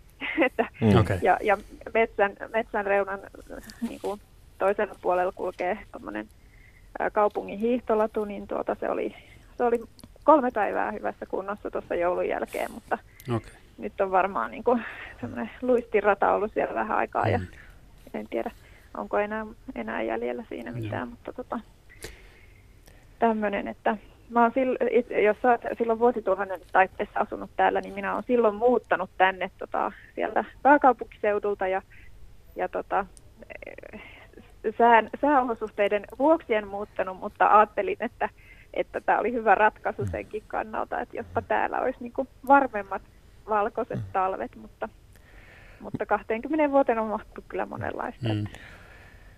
Kyllä, eli sieltäkin tuli nyt varmistus juuri tästä näin, että kyllä se vaan kovasti talvi on muutoksessa. O, sä oot, joo. Tania, ympäristöalalla töissä. No on, joo, kyllä. että 90-luvulla opiskeluympäristöalaa silloin ei vielä kyllä ö, ilmastonmuutoksesta juuri meidän opinnoissa mun mielestä puhuttu, mutta aika pianhan se sitten siinä on asia noussut mietintää ja, ja sitten toisaalta kun mietitään näitä ilmastonmuutoksen hillinnän keinoja, niin onhan siellä paljon sellaista samaa kuin mitä on, on niin kuin ikään kuin kohtuullisen kuluttamisen ja tällaisen niin kuin, teemoja ja ratkaisuja ollut aikaisemminkin esillä, että, että tota, moni asia, joka hillitsee ilmastonmuutosta, niin on ympäristölle muutenkin hyväksi. Mm-hmm. No noudatatko sä itse millä lailla tätä No joo, kyllä nyt tietysti on tässä yrittänyt omaa elämänsä sillä rakennella, että asu, asutaan sillä että minä ainakin pääsen pyörällä töihin ja on käynyt niin, että täällä Keski-Suomessa on oppinut talvipyöräilijäksi, vaikka talvet on ollutkin lumisempia, mm. mutta tota, ja, ja tota niin, eli si, siitä pidän kiinni, että pyörällä kuljen, mutta on kyllä autokin perheessä ja No sähkö tulee, sähkö on ekosähköä ja vaikka on siis sähkölämmitetty omakotitalo, että se nyt ehkä, että voisi asua tavallaan niukemminkin, mutta ja kasvis- ja kalapainotteisesti yritetään syödä, mutta että tämmöisiä, tämmöisiä niin kuin näitä tietynlaisia ratkaisuja yrittänyt mm. tehdä sellaisia ainakin niin kuin saada rutiiniksi ja semmoisia, että, että ei tarvitsisi välttämättä joka mm. päivä niin kuin erikseen pohtia niitä. Että. Aivan. Selvä. Kiitoksia Tani soitosta ja hyvät illanjatkot sinne Jyväskylään. Kiitokset. Moi moi. Kiitoksia. 020317600. Tässä on tullut paljon näitä säähavaintoja ja lumihavaintoja eri puolilta Suomea, niin mä haluaisin mainostaa tämä Ilmatieteen laitoksen sovellusta. Eli kansalaishavaintojen kerääminenhän nykyään on muuttunut tosi helpoksi älypuhelinten myötä, niin tämmöinen tosiaan Ilmatieteen laitoksen sääsovellus, niin sen kun asentaa puhelimeen, se on ihan ilmainen, niin sieltä löytyy ensinnäkin säätiedot sille paikkakunnalle, jossa oleskelee, ja, tuota, ja ennusteet myös. Ja sitten siellä on tuolla oikeassa yläkulmassa on tuommoinen niin kiikarin näköinen ikoni, niin kun klikkaa kiikaria, niin sinne voi ilmoittaa omia säähavaintoja – me kerätään havaintoja niin kuin e, esimerkiksi siitä, että sataako vai ei, ukkosista, tulvista, tuulivahingoista, rakeista, jään paksuudesta, jalankulkuliukkaudesta ja sään aiheuttamasta tieliikennehäiriöistä ja myös lumeen syvyydestä. Että erityisesti semmoista, jotka liikkuu paljon tien päällä tai luonnossa, niin suosittelen kyllä kovasti laittamaan tämän sääsovelluksen. Tästä on meille, meille arvokasta tietoa näistä havainnoista. Mikä tämä sovelluksen nimi on, mistä se löytyy? Ilmatieteen laitos sääsovellus. Selvä. No tämähän Joo. on hyvä, noita täytyy itsekin alkaa kahtamaan lähinnä jäin vielä miettimään just tätä, mitä, mitä itse voimme tehdä osastoa, niin, niin tuota, no niin kuin tässäkin nyt edellinen soittaja kertoi, että tämmöillä arjen, arjen pienillä ratkaisuilla. Mutta varmaan emme voi olla kuitenkaan, niin kuin, tai vaikea jotenkin väistyä siltä ajatukselta, että miksi ihmeessä minä tekisin mitään, kun siellä on kuitenkin kiinalaiset ja intialaiset, kun suomalainen päästöt on niin hirvittävän pienet suhteessa niihin. Mitä järkeä mun on jättää pari makkaraa syömättä, koska siellä kuitenkin porukka ostelee autoja tämän tästä ja päästöt vaan lisiin. Molemmat viittaa, naiset ensin. no, no tuota, siis yksittäisen suomalaisen hiili, hiilijalanjälkihän on kuitenkin huomattava, että meillä ei ole niin kuin maailmanlaajuisesti varaa siihen, että kaikkien hiilijalanjälki olisi sellainen niin kuin suomalaisilla on. Että, että kyllä meillä siinä mielessä on niin kuin peilin katsomisen paikka ja näin. Joo, siis vaikka sanoin tuossa, että en, en niin mielellään katso tätä yksittäisen kuluttajan näkökulmasta, niin ehkä tämän niin mittakaava ää, ajattelun kautta, niin sitä voi ajatella niin, että tuota, jos menee tähän, että no, Suomi on vain viisi miljoonainen kansa, niin jaetaan Kiina viiden miljoonan ihmisen yksikköihin ja sitten he, jokainen yksikkö vuorollaan sanoo, että me ollaan vain viisi miljoonaa, ei meidän kannata. Ja seuraava yksikkö sanoo, että me ollaan vain viisi miljoonaa, ei meidän kannata. Meiltä on Euroopasta löytyy vaikka Viro, joka on paljon pienempi kuin Suomi väestöltään. He voivat sanoa vielä perustelemmin kuin meitä ei meidän kannata, koska me ollaan niin pieniä. Tai Luxemburg. Siis tämähän on tosi asia, että tämmöinen länsimainen elintaso, mitä mekin suomalaiset nautitaan, niin se tuottaa, valitettavasti se on historiallisesti näin, että talous kun kehittyy ja kasvaa ja kulutus lisääntyy, niin päästöt on lisääntynyt. Ja jos katsotaan Suomea, niin se on noin 11 tonnia per nuppi on ne mm. hiilidioksidipäästöt vuodessa.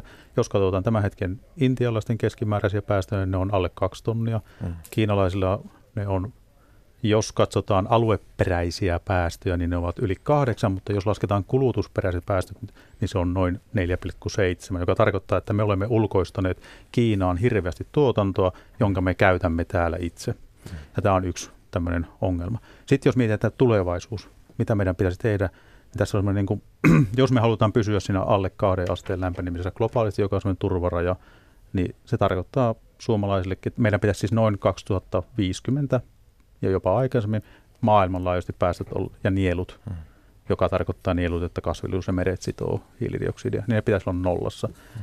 Ja siitä kun ollaan näitä tutkijat on laskenut näitä päästövähennysskenaarioita, niin se tarkoittaa, että 2030 suomalaisten pitäisi vähentää noin 70 prosenttia nykyisiä päästöjä. Mä tässä, tässä otan siihen sen verran koppia, kun on tykätty sanoa tästä, syyllistää näitä.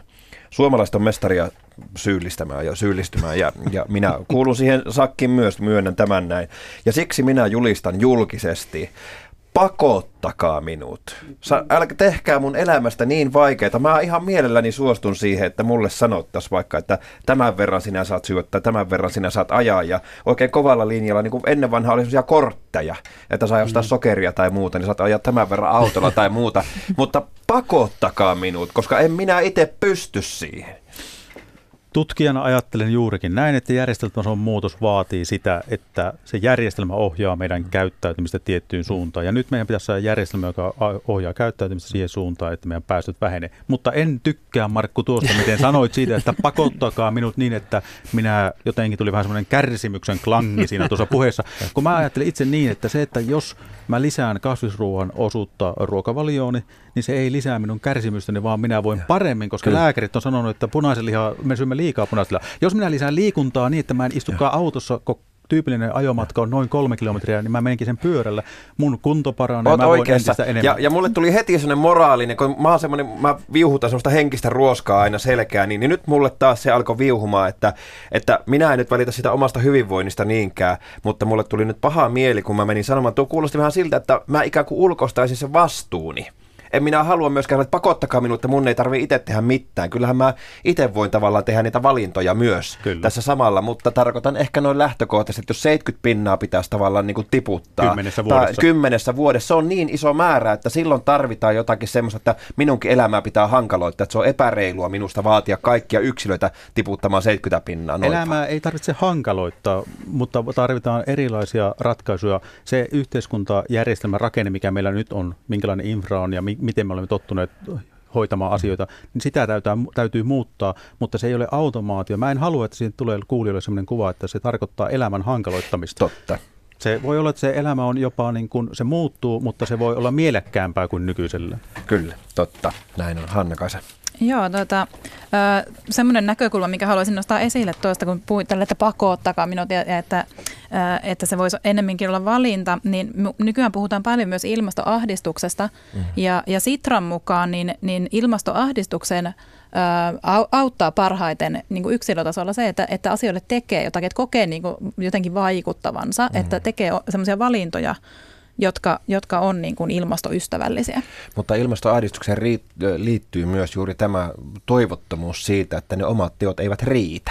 Ja siksi mä jotenkin peräänkuulutan tätä isoa järjestelmätason pakottamista. Vaikka Kyllä. se onkin ikävä sana, mutta... Kyllä, ja, ja siis tottahan se on, että Suomi on pieni maa, ja se, että mitä globaalille päästölle tapahtuu, niin se ratkeaa tuolla suurissa maissa, kuten Yhdysvallat, Kiina, niin poispäin. Sen vuoksihan me oltiin erittäin onnellisia tutkijayhteisö siitä, että 2015 vihdoin viime päätöksentekijät sai aikaan tämän Pariisin ilmastosopimuksen. Ja vaikka ne uutiset välillä näyttää huonolta, niin kyllä sillä kuitenkin Pariisin sääntökirja saatiin viime vuonna Puolassa Katowice ilmastokokouksen aikaan. Ja Madridissakin pieniä, vaikka ei niin mahtavia askelia saatiin mm. aikaan. Nyt otetaan kuitenkin Lapuan Matti linjalle. Matti on ollut siellä pidemmän aikaa. Pahoittelet, että olet joutunut odottamaan, mutta, mutta tuota, niin nyt on sinun vuoro. Ole hyvä.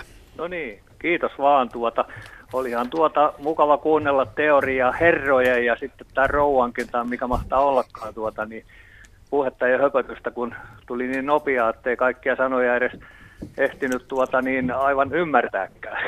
Pahoittelut siitä. Tap- ei mitään, mutta tuota, joka tapauksessa tuota, ilmastosta sen verran, että nyt neljä päivää sitten, eli neljäs päivä tätä vuotta, niin kynnettiin täällä Lapualla. Meillä oli muutama hehtaari tuossa syksyllä, jäi jäi tuota kyntämättä, niin kävi ihan hyvin. Eli aika erikoista. Mutta tuota, ei tämä nyt sen erikoisempaa ole kuin vuonna 1925, eli ää, 95 vuotta sitten, niin täällä kylvettiin Lapualla ruista silloin, eli tammikuulla. Isoisäni kuoli joulukuulla 24 ja sitten vietiin tuonne hautausmaan multiin tuota ja naapurin isännät tuossa vierellä tuota kylvät ruista, eli onko tämä nyt sitten, nyt ei voida kylvää, niin onko tämä niin, että onko menty, menty tuota niin kylvempään suuntaan vai, vai, vai mitä onkaan tuota? Kyllä nämä menee niin yksittäisten eriko. vuosien vaihtelun ää, piikkiin, tämmöiset niin yksittäiset tapaukset. Mutta kuulostaa hurjalta. Joo, näin on. Tämä on tosiasia. Ja sitten jos muistellaan, niin 86, 87 vuodet, eli vähän yli, onko sitä nyt 35 vuotta vai mitä mahtaa ollakaan, niin silloin oli nämä kylmät talvet, eli täällä Lapuallakin oli yli 40 astetta, 42-3 astetta pakkasta, niin onhan nämä vaihdellut, mutta nyt on tietenkin ollut viimeiset vuodet ja hmm. tämä vuosi nyt erikoinen kylläkin Kyllä. pitkään aikaa. Kyllä. Kyllä Tuota, tässä tulee itselleni mieleen, että niin 1920-luvun tämmöinen lämpökausi tai tämmöinen, niin sehän taitaa tilastosta jollain näkyy, että tämmöinen ilmaston normaali vaihtelu, niin se, se tiedetään ja se tunnetaan. Ja sitten jos mietitään, että milloin nämä niin kuin maailmanlaajuiset hiilidioksipäästöt oikein ruvennut isosti tulemaan sisään, niin se on niin 1960-luvun jälkeen on niin se, missä näkyy. Et, et nyt jos katsotaan niin kuin, muistaakseni, onko se nyt 42 vuotta taitaa nyt olla, että ollaan ää, niin kuin, oltu sen pitkän ajan keskiarvon yläpuolella ää, koko ajan näissä ää, maailman keskilämpötilassa. Et, et tavallaan sillä tavalla se tämä, tie, tämän hetken tieteellinen käsitys on kyllä vahvasti sillä tavalla, että ilmasto on muuttunut ja muuttumassa ja, ja vieläpä jopa kiihtyvällä nopeudella, koska päästöt on, on kasvanut koko ajan. Mm. Ja sitten tämä hiilidioksidin ja, ja, ja lämpenemisen yhteys, se on sellaista perusfysiikkaa, joka, joka tunnetaan, tunnetaan erittäin, erittäin hyvin. Ja sitten kun jossain vaiheessa puhuttiin niin. näistä tilastoista, niin sen verran vielä, anteeksi sanon tähän, että, tuota, et, et silloin tuota, että tämä ettei kuulijoille jää se mielikuva, että tavallaan tutkimus olisi pelkästään perustus siihen 1800-luvun jälkipuolisko alkavan mittaridataa, että sittenhän meillä on tämmöinen niin kuin, ää, muinaisiin ilmastoihin pere, perehtyneitä tutkijoita, jotka käyttää muun muassa puun lustoja tai sitten ää, merenpohjan sedimenttikerrostumia tai jäätiköistä kairattuja tämmöisiä jäänäytteitä. Ja muistini varassa nyt sanoisin, että esimerkiksi näistä jäätiköistä, ää, siis jään sisään jää kaasukuplia, joista pystytään analysoimaan, että mikä on ollut kaasu, ilmakehän kaasukoostumus ja siitä sitten tekemään johtopäätöksiä siitä, että minkälainen ilmasto on ollut. Niin taitaa pisin tämmöinen jäätikkökairan näyte taitaa yltää tuonne 800 000 vuoden päähän. Et meillä on, tai sitten tämmöisiä epäsuoria, kuten Japanin kirsikkakukat, joka taitaa tilastolla, tai havaintoja 2000 vuotta. Mm. Et näiden perusteella tehdään johtopäätöksiä siitä, miten menneissä maailmassa ilmasto on, on vaihdellut, ja, ja sitten äh, sitä verrataan myöskin tähän mittaridataan, ja siitä muodostuu tämä kokonaiskuva siitä, että miten tämä ilmastonmuutos etenee. Kyllä, Aivan, tosiaan. onhan meillä mm. erikoisia vuosia vielä sen verran, niin 74kin tuota oli se, että silloin juhannuksen alkoi sataa ja satoi koko, koko loppuvuoden lähes joka päivä tuota. Ja sitten tämä 87, jolloin aurinkoa ei juuri näkynyt ollenkaan, että näkynyt viljelijänä, niin silloin tämä oli, oli täys katastrofi. Eli mm. kato tuli silloin, kun ei viljat ei valmistunut ollenkaan, kun ei ollut lämpötilaa oli kyllä, mutta tuota aurinkoa ei ollut. Mm. Aivan. Oliko Hanna-Kaisa sulla joku, minkä Mä olisin vaan noista näistä jääkairauksista, kun puhuit 800 000 vuotta, niin tosiaan näiden tärkeimpien kasvihuonekaasujen pitoisuudet ei ole siis koskaan niin kuin 800 000 vuoteen ollut yhtä korkeita kuin ne nyt on. Mutta vuosittaiset vaihtelut ovat edelleenkin suuria, niin kuin voidaan tästä nyt todeta. Niin tässä säässä, kyllä. Kyllä, säässä Joo, nimenomaan. Kyllä. Ja, niin, muistettakoon tässä nyt tässäkin yksinkertainen asia, just mikä saattaa välillä ehkä unohtua meiltä, että sää on täysin eri asia kuin ilmasto. Juuri näin, kyllä. Joo, ja minä voin yli 40 vuoden kokemuksella sanoa, että vuosittaiset vaihtelut ihan missä tahansa voivat olla suuria. Okay. Joo, tämä, tämä juuri tuo sen niin. tarpeen sille, että, että miksi pitää tehdä näitä mittauksia niin kuin pitkäjaksoisesti ja analysoida pitkiä aikasarjoja kerralla, että päästään sitten niin kuin eroon näistä vuosien välisistä vaihteluista ja saadaan sieltä se pidemmän ajan trendi selville. Kiitos Matti soitosta. Hyvät illajatkot Lapualle.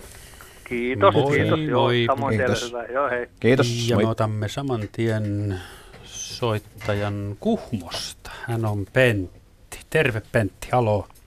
Terve, terve. Tervehdys. Ja samoin täältä sate, sateisesta Kuhmosta, mutta meillä on semmoinen on, että meillä on liki puoli metriä vielä lunta. Onneksi olkoon. Mm. Kiitos. mutta vettä tulee kuin kesällä ihan isoja vesiä ropottamalla.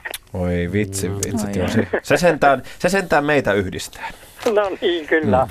Niin tämmöinen kysymys mulla on, kun tämä meillä on lämmitetty, kun minä isännuve otin 81 tässä maatilalla, niin siihen asti oli öljylämmitys. 72 rakennettiin tämä talo niin minä heti poistin öljylämmityksen ja nyt on oman metan puulla lämmittänyt, että miten tämä on ekologista, tämmöinen kysymys olisi. Hyvä kysymys.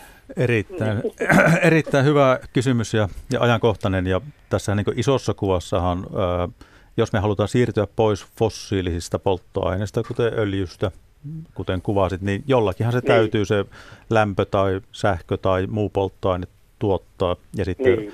myöskin näissä tulevaisuusskenaarioissa näillä sanotaan bioenergialla puu yhtenä energian, bioenergian lähteenä, niin ne, ne on isossa roolissa niissä tulevaisuusskenaarioissa.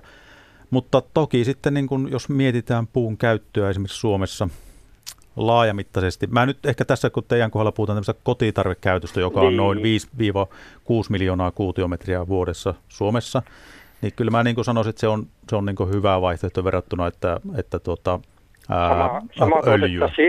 Niin, mutta että tietenkin paikallisesti siinä voisi olla pienhiukkaspäästöt on sitten niin kuin eri, eri näkökulmat. Siinä voi naapuri tykätä, että no mm. nyt sieltä piipusta taas puskee sitä, sitä nokea ei tulemaan. Ole, ei ole naapuria niin lähellä, että naapurin puolelle. Kyllä, mutta sitten jos puhutaan tavallaan teollisen mittakaavan puun käytöstä, että puhuttaisiin, että ruvettaisiin Suomessa jätetään kivihiili pois, niin kuin meidän päätöksentekijät on päättänyt, ja sitten pyrittäisiin mm. korvaamaan se kivihiilen käyttö isossa mittakaavassa sillä, että hakataan puuta enemmän ja työnnetään polttokattilaa, niin se ei niin ilmastonmuutoksen torjunnan näkökulmasta, niin Joo. se ei ole ratkaisu, koska siinä käy niin, että me, jos ajatellaan, että tuotetaan tietty energiamäärä niin puuta pitää polttaa niin paljon, että siinä tuotetaan enemmän päästöjä kuin öljyä tai kivihiiltä, Joo, melkein sama kuin kivihiiltä polttamalla. Ja nyt meillä ei ole varaa, meillä on sen verran kiirettä ilmastonmuutoksen kanssa, että mm. jotkut sanoo, että no sehän sitoutuu takaisin tuonne kasvavaan puustoon, se mitä on hakattu ja poltettu, mutta valitettavasti meillä puu kasvaa täällä sen verran hitaasti, Joo. että siinä kestää jopa sataa tai pitemmästikin vuotta ennen kuin me saadaan niin niin. kiinni takaisin se hiili, mikä me ollaan puuta polttamalla tuonne ilmakehään Kyllä. työnnetty. Eli tavallaan se ei ole isossa kuvassa, se ei ole ratkaisu, että ruvetaan polttamaan puuta enemmän niin. kuin nykyisellä. No mulla, mulla on sitten aurinkopaneeleitakin kymmenen kappaletta, eli se teitä varmasti miellyttää. Kyllä se on, no, se on niin. ehdottomasti näin. Minkä, ihan, ihan mielenkiintoista haluan kysyä tuoten, että minkä verran siellä Kuhmossa nuo aurinkopaneelit tuottaa? Mulla on kymmenen kahden ja puolen kilowatin systeemi, niin viime vuonna 2019 tuli vähän reilu 2000 kilowattia. No okay. niin. Sehän on aika Että se on aika hyvin minun mielestä. No kyllä. Ja sitten tuota kesällä heinäkuussa, meillähän nyt aika vähäinen sähkökulutus on, niin oli peräti 69 senttiä sähkölasku. Oho, no, onnea sinne. Eli se Elikkä tuota, riitti niin, käytännössä kaikki, mitä tarvittiin sähköä, niin itse tuotettiin. Sitten kato, tuli niinku ylimääräistä vähän yöllähän, sitä ei tietenkään tule, mutta kun ylimääräistä tuli, niin sähköyhtiö sitten maksaa siitä mm. ja se vähentää sähkölaskusta, niin sitten jää nämä 69 senttiä sä maksettavaa. Tämä on minun mielestä muuten loistava esimerkki, kun äsken puhuttiin tuosta, että rajoittakaa ja pakottakaa, koska niinku juuri tämmöinen muutos ei millään niin. tavalla tarkoita pelkästään sinne kurjuuteen, vaan päinvastoin tässähän saatte saama puolella. Kyllä, saaman puolelle tullaan kesä, kesäkuukausina. ja joo, jo. Sitten, sitten meillä vielä on tuota omavarastalous. Se ei ole täällä Helsingissä meillä oikein mahdollista. Kerropas tuota, niin, äh, Pentti, mitä tarkoitat omavaraistaloudella? Eli meillä, äh, kun eläkkeellä on jo yli 70 on jo ikä. Niin, niin tuota, meillä on, kun oli maatalous, niin tämä navetta kun on vielä, meillä on sillä yksi vuohi, josta me on 12 vuotta otettu maito, jogurtti, piimä, kaikki ei ole yhtä litroa ostettu kaupasta. Sitten kaikki juurikasvit, marjat, perunat, kaikki tuotetaan omasta takkoa. Ja sitten on vielä kananmunat ja joku lammas, eli sieltä saadaan lihaa. Eli juuri ei mitään kaupasta ostaa. Siis mitä yhdestä toi vuodesta? On, toi on sellainen mainetteko, että Pentin pitäisi saada kutsu linnan Kyllä. Vähintäänkin Yle Radio Suomen joku meillä, paita pitäisi nyt meillä, me, meillä oli kaksi vuotta, oli, mutta toinen meni niin vanhaksi, jotta se ei enää piti lopettaa, kun se tuli niin sairaaksi. Mutta yksi vuohi tuottaa meille semmoisen vähän reilun litran päivässä, ja se, tai vajo litran nyt, ja se meille kahdelle ihmiselle riittää. Tämä kuulostaa Suorastaan hienolta.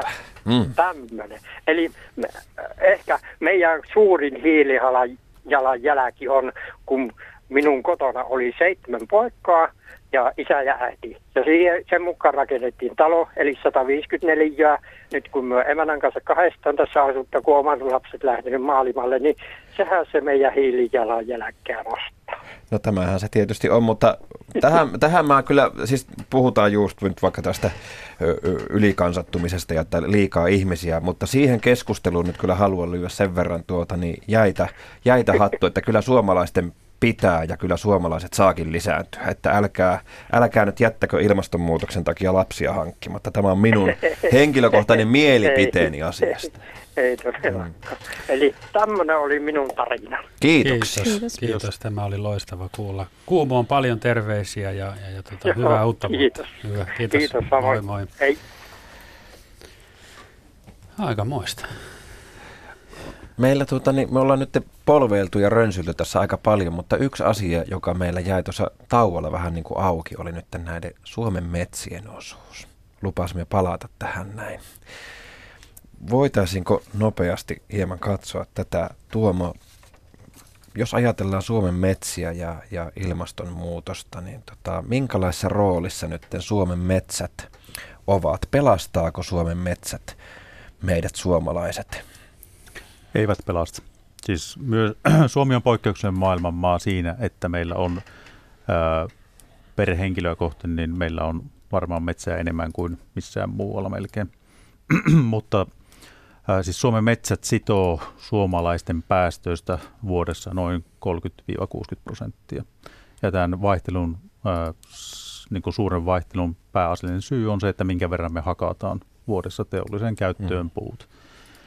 Eli me ei olla edes omaa varaisia, vaan me tuotamme enemmän päästöjä kuin mitä meidän metsät sitoo. Hmm. Ja sitten tietenkin meillä on näitä kansallisia strategioita, joissa on hallituksella, hallituksilla, menneillä hallituksilla, niin on ollut tavoitteena lisätä metsien käyttöä hyvin voimakkaasti. Ja sitä on perusteltu tavallaan ilmastonmuutoksen torjunnalla. No nyt kuitenkin sitten tutkijat on laskenut myös itse – ja tota, valitettavasti lopputulema näyttää siltä, että hakkuussa aina poistetaan sitä metsien tulevaa kasvua niin paljon, että pitäisi sitä puun käyttöä, sitä mihin se puu, hakattu puu käytetään, niin sitä pitäisi muuttaa hyvin paljon nykyisestä, että sillä saataisiin ilmastohyötyjä semmoisella aikajänteellä, eli muutamassa vuosikymmenessä jo, jota me tarvitaan näiden ää, päästöjen vähentämiseksi.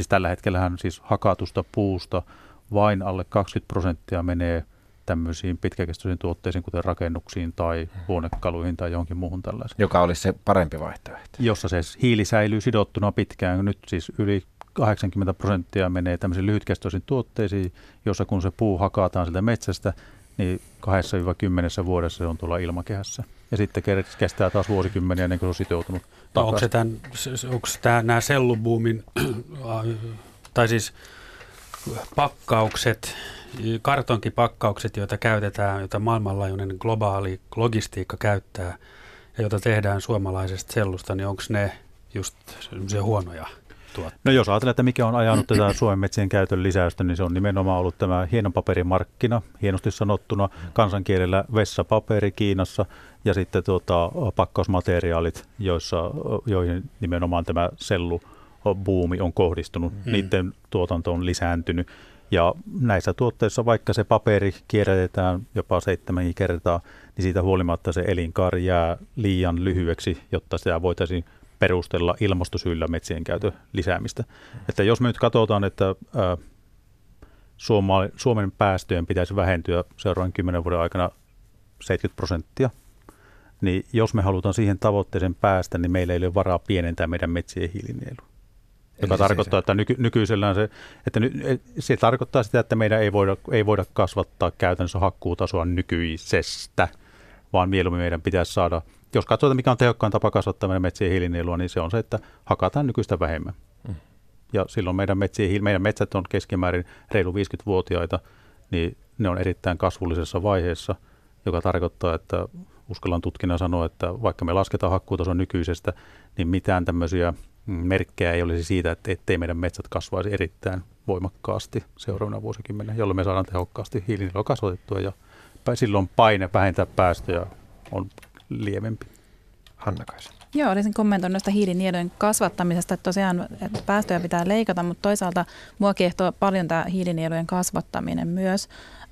Meillä Ilmatieteen laitoksella on paljon näitä yhteisprojekteja, joissa pyritään maataloudesta tekemään hiiltä sitovampaa. Kyllä, joo. Näetkö niin minkälaisia toimenpiteitä niin kuin sitten taas metsien hiilinielujen kasvattamiselle? No siinä on se ero, että maa, maataloudessahan niin tavallaan, kun ajatellaan sadon tuottamista, niin, ja puhutaan maataloudessa hiilinieluista, niin se on se maaperän hiilen lisääminen. Ja silloin kun sä lisäät maaperän hiiltä, niin se käytännössä tarkoittaa orgaanisen hiilen lisäämistä, ja silloin siinä käy niin, että myöskin sun sadot kasvaa. Eli silloin se on semmoinen win-win, eli hyödyt aina vain kasvaa. Eli se on tavallaan maanviljelyksen näkökulmasta, niin nämä ratkaisut, mitä mä tiedän nämä teidän hankkeet, niin ne on, ne on niin maanviljelyksillekin, niin ne on, on voittaa automaattisesti. Sitten jos katsotaan metsiä, niin sen metsien hiilen lisääminen, niin se käytännössä tarkoittaa sen puustoon, eli biomassaan hiilen lisäämistä. Toki myös sinne metsämien maaperään, mutta se ei ole läheskään niin nopeaa kuin se, että jos sä tänä vuonna hakkaat vähemmän, niin sulla on ensi vuonna jo suurempi hiilinielu. Se on niin kuin välitön. Mä myöskin pikkusen ehkä laittaisin sordinoa päälle siihen, mitä on puhuttu niin kuin maataloudesta ilmastonmuutoksen ratkaisijana. Että mä pidän sitä niin kuin maaperän hiilen lisääminen, niin se on jonkin verran hidasta ja jonkun verran vaikeaa. Että jos halutaan niin kuin nopeita ratkaisuja, niin Suomessa on 18,4 miljoonaa hehtaaria on metsätalouden piirissä, joka on siis jotain 70 prosenttia meidän maapinta-alasta. Niin sillä pinta-alalla, kun tehdään muutoksia, esimerkiksi jatketaan metsien kiertoikää, eli aikaa, eli kasvatetaan nykyistä vanhemmaksi, lievennetään vähän harvennushakkuita, suositaan jatkuvaa kasvatusta turvemailla avohakkuiden sijaan. Mm niin tämmöisellä ratkaisulla me saadaan sitä hiilinielua hyvin, hyvin tehokkaasti kasvatettua. Ja jos samaan aikaan tämä meidän yhteiskuntamme sähköistyy. Aivan. Ai ai, kahdella rintamalla tupla hyöty. Toki siis nämä ilmastotavoitteet on niin rajut, että meidän täytyy jokaisella sektorilla täytyy tehdä toimia. Meidän mm. täytyy vähentää päästöjä liikenteessä, meidän pitää kasvattaa hiilinieluja metsissä, maataloudessa, meidän pitää vähentää päästöjä karjataloudessa, meidän pitää sähköistä meidän energiatuotanto. Tämä on se todellisuus, minkä kanssa me eletään, jos me halutaan tämä ilmastonmuutos taklata. Ja vielä sitä Suomi-Kiina-asetelmasta. Suomi on yksi maailman koulutettuja kansakuntia, suomalaiset. Meillä on valtava teknologinen osaaminen. Meillä on Nokia menneisyys, ehkä meillä on Nokia tulevaisuuskin sillä tavalla, että me voimme viedä maailmalle semmoisia teknologisia ratkaisuja, millä me pystytään olemaan paljon isompia kuin mitä me ollaan kansakuntana. Mä tykkään tästä ajatuksesta, että kun ollaan puhuttu kuitenkin muutoksesta ja kaikista näistä uhkista, että tuholaiset voi lisääntyä ja sitten kaikkea muuta, muuta ikävää, niin onhan meillä myös niin kuin jotain hyvääkin sentään mahdollista odottaa ja ainakin yrittää olla toiveikkaita ja keskittyä nimenomaan siihen muutokseen myös mahdollisuutena. Mä jotenkin edelleen haluan hehkuttaa, okei, teknologia, kaikki ne kuluttaa paljon luonnonvaroja, erityisesti vettä ja kaikkea muuta, mutta Hanna-Kaisa, kun sä nyt tekemästä upeata varkaan paljastu satelliitteja, että saadaan niin kuin täsmällistä tietoa sieltä, että mistä ne päästöt tulee. Ai että mä kuule, mä odotan sitä, että se lentää tuolla. Milloin se nyt lentää se sun satelliitti siellä? No ensimmäinen on tarkoitus laukasta 2025, jotta sillä pystytään sitten osallistumaan tähän niin maailmanlaajuiseen kasvihuonekaasu-inventaarioon 2028. Ja tota, mutta haastavaan aikataulu on. Ja tällä ei ole tarkoitus siis pelkästään paljastaa näitä niin kuin päästölähteitä, vaan myös tutkia hiilinieluja ja hiilinielujen kehittymistä mm. niin kuin maailmanlaajuisesti. Et satelliittihan näkee, satelliitilla pystytään mittaamaan sellaisia alueita, missä on hirveän vaikea tehdä ää, pintamittauksia. Esimerkiksi nyt sitten pohjoiset alueet, niin, niin niillä saadaan, niin satelliiteilla saadaan paljon parempi kattavuus, pystytään tutkimaan maailmanlaajuisesti, että kuinka, kuinka meidän hiilinielut kehittyy muuttuvassa ilmastossa, koska se tunnetaan kuitenkin varsin huonosti. Talvet katoavat oli tämänkertaisen Luonto Suomen teemaillan aiheena. Studiossa olivat tutkija Tuomo Kalliokoski Helsingin yliopistosta ja ryhmäpäällikkö Hanna-Kaisa Lindqvist Ilmatieteen laitokselta sekä Markku Sipi ja minä Markus Turunen. Mirjamis Maleen otti vastaan puheluita. Kiitos lukuisista soitoista, viesteistä ja yhteydenotoista. Kuunnellaan lähetyksen päätteeksi tätä talven maisemaa tältä päivältä tuolta Lahden suunnalta ja luen vielä yhden viestin Kuortaneelta talven mallia 2020 lauantaina neljäs päivä ensimmäistä haettiin kasvimaalta tuoretta timjamia ja minttua ruoan mausteeksi. Kohta uutisia. Kiitos.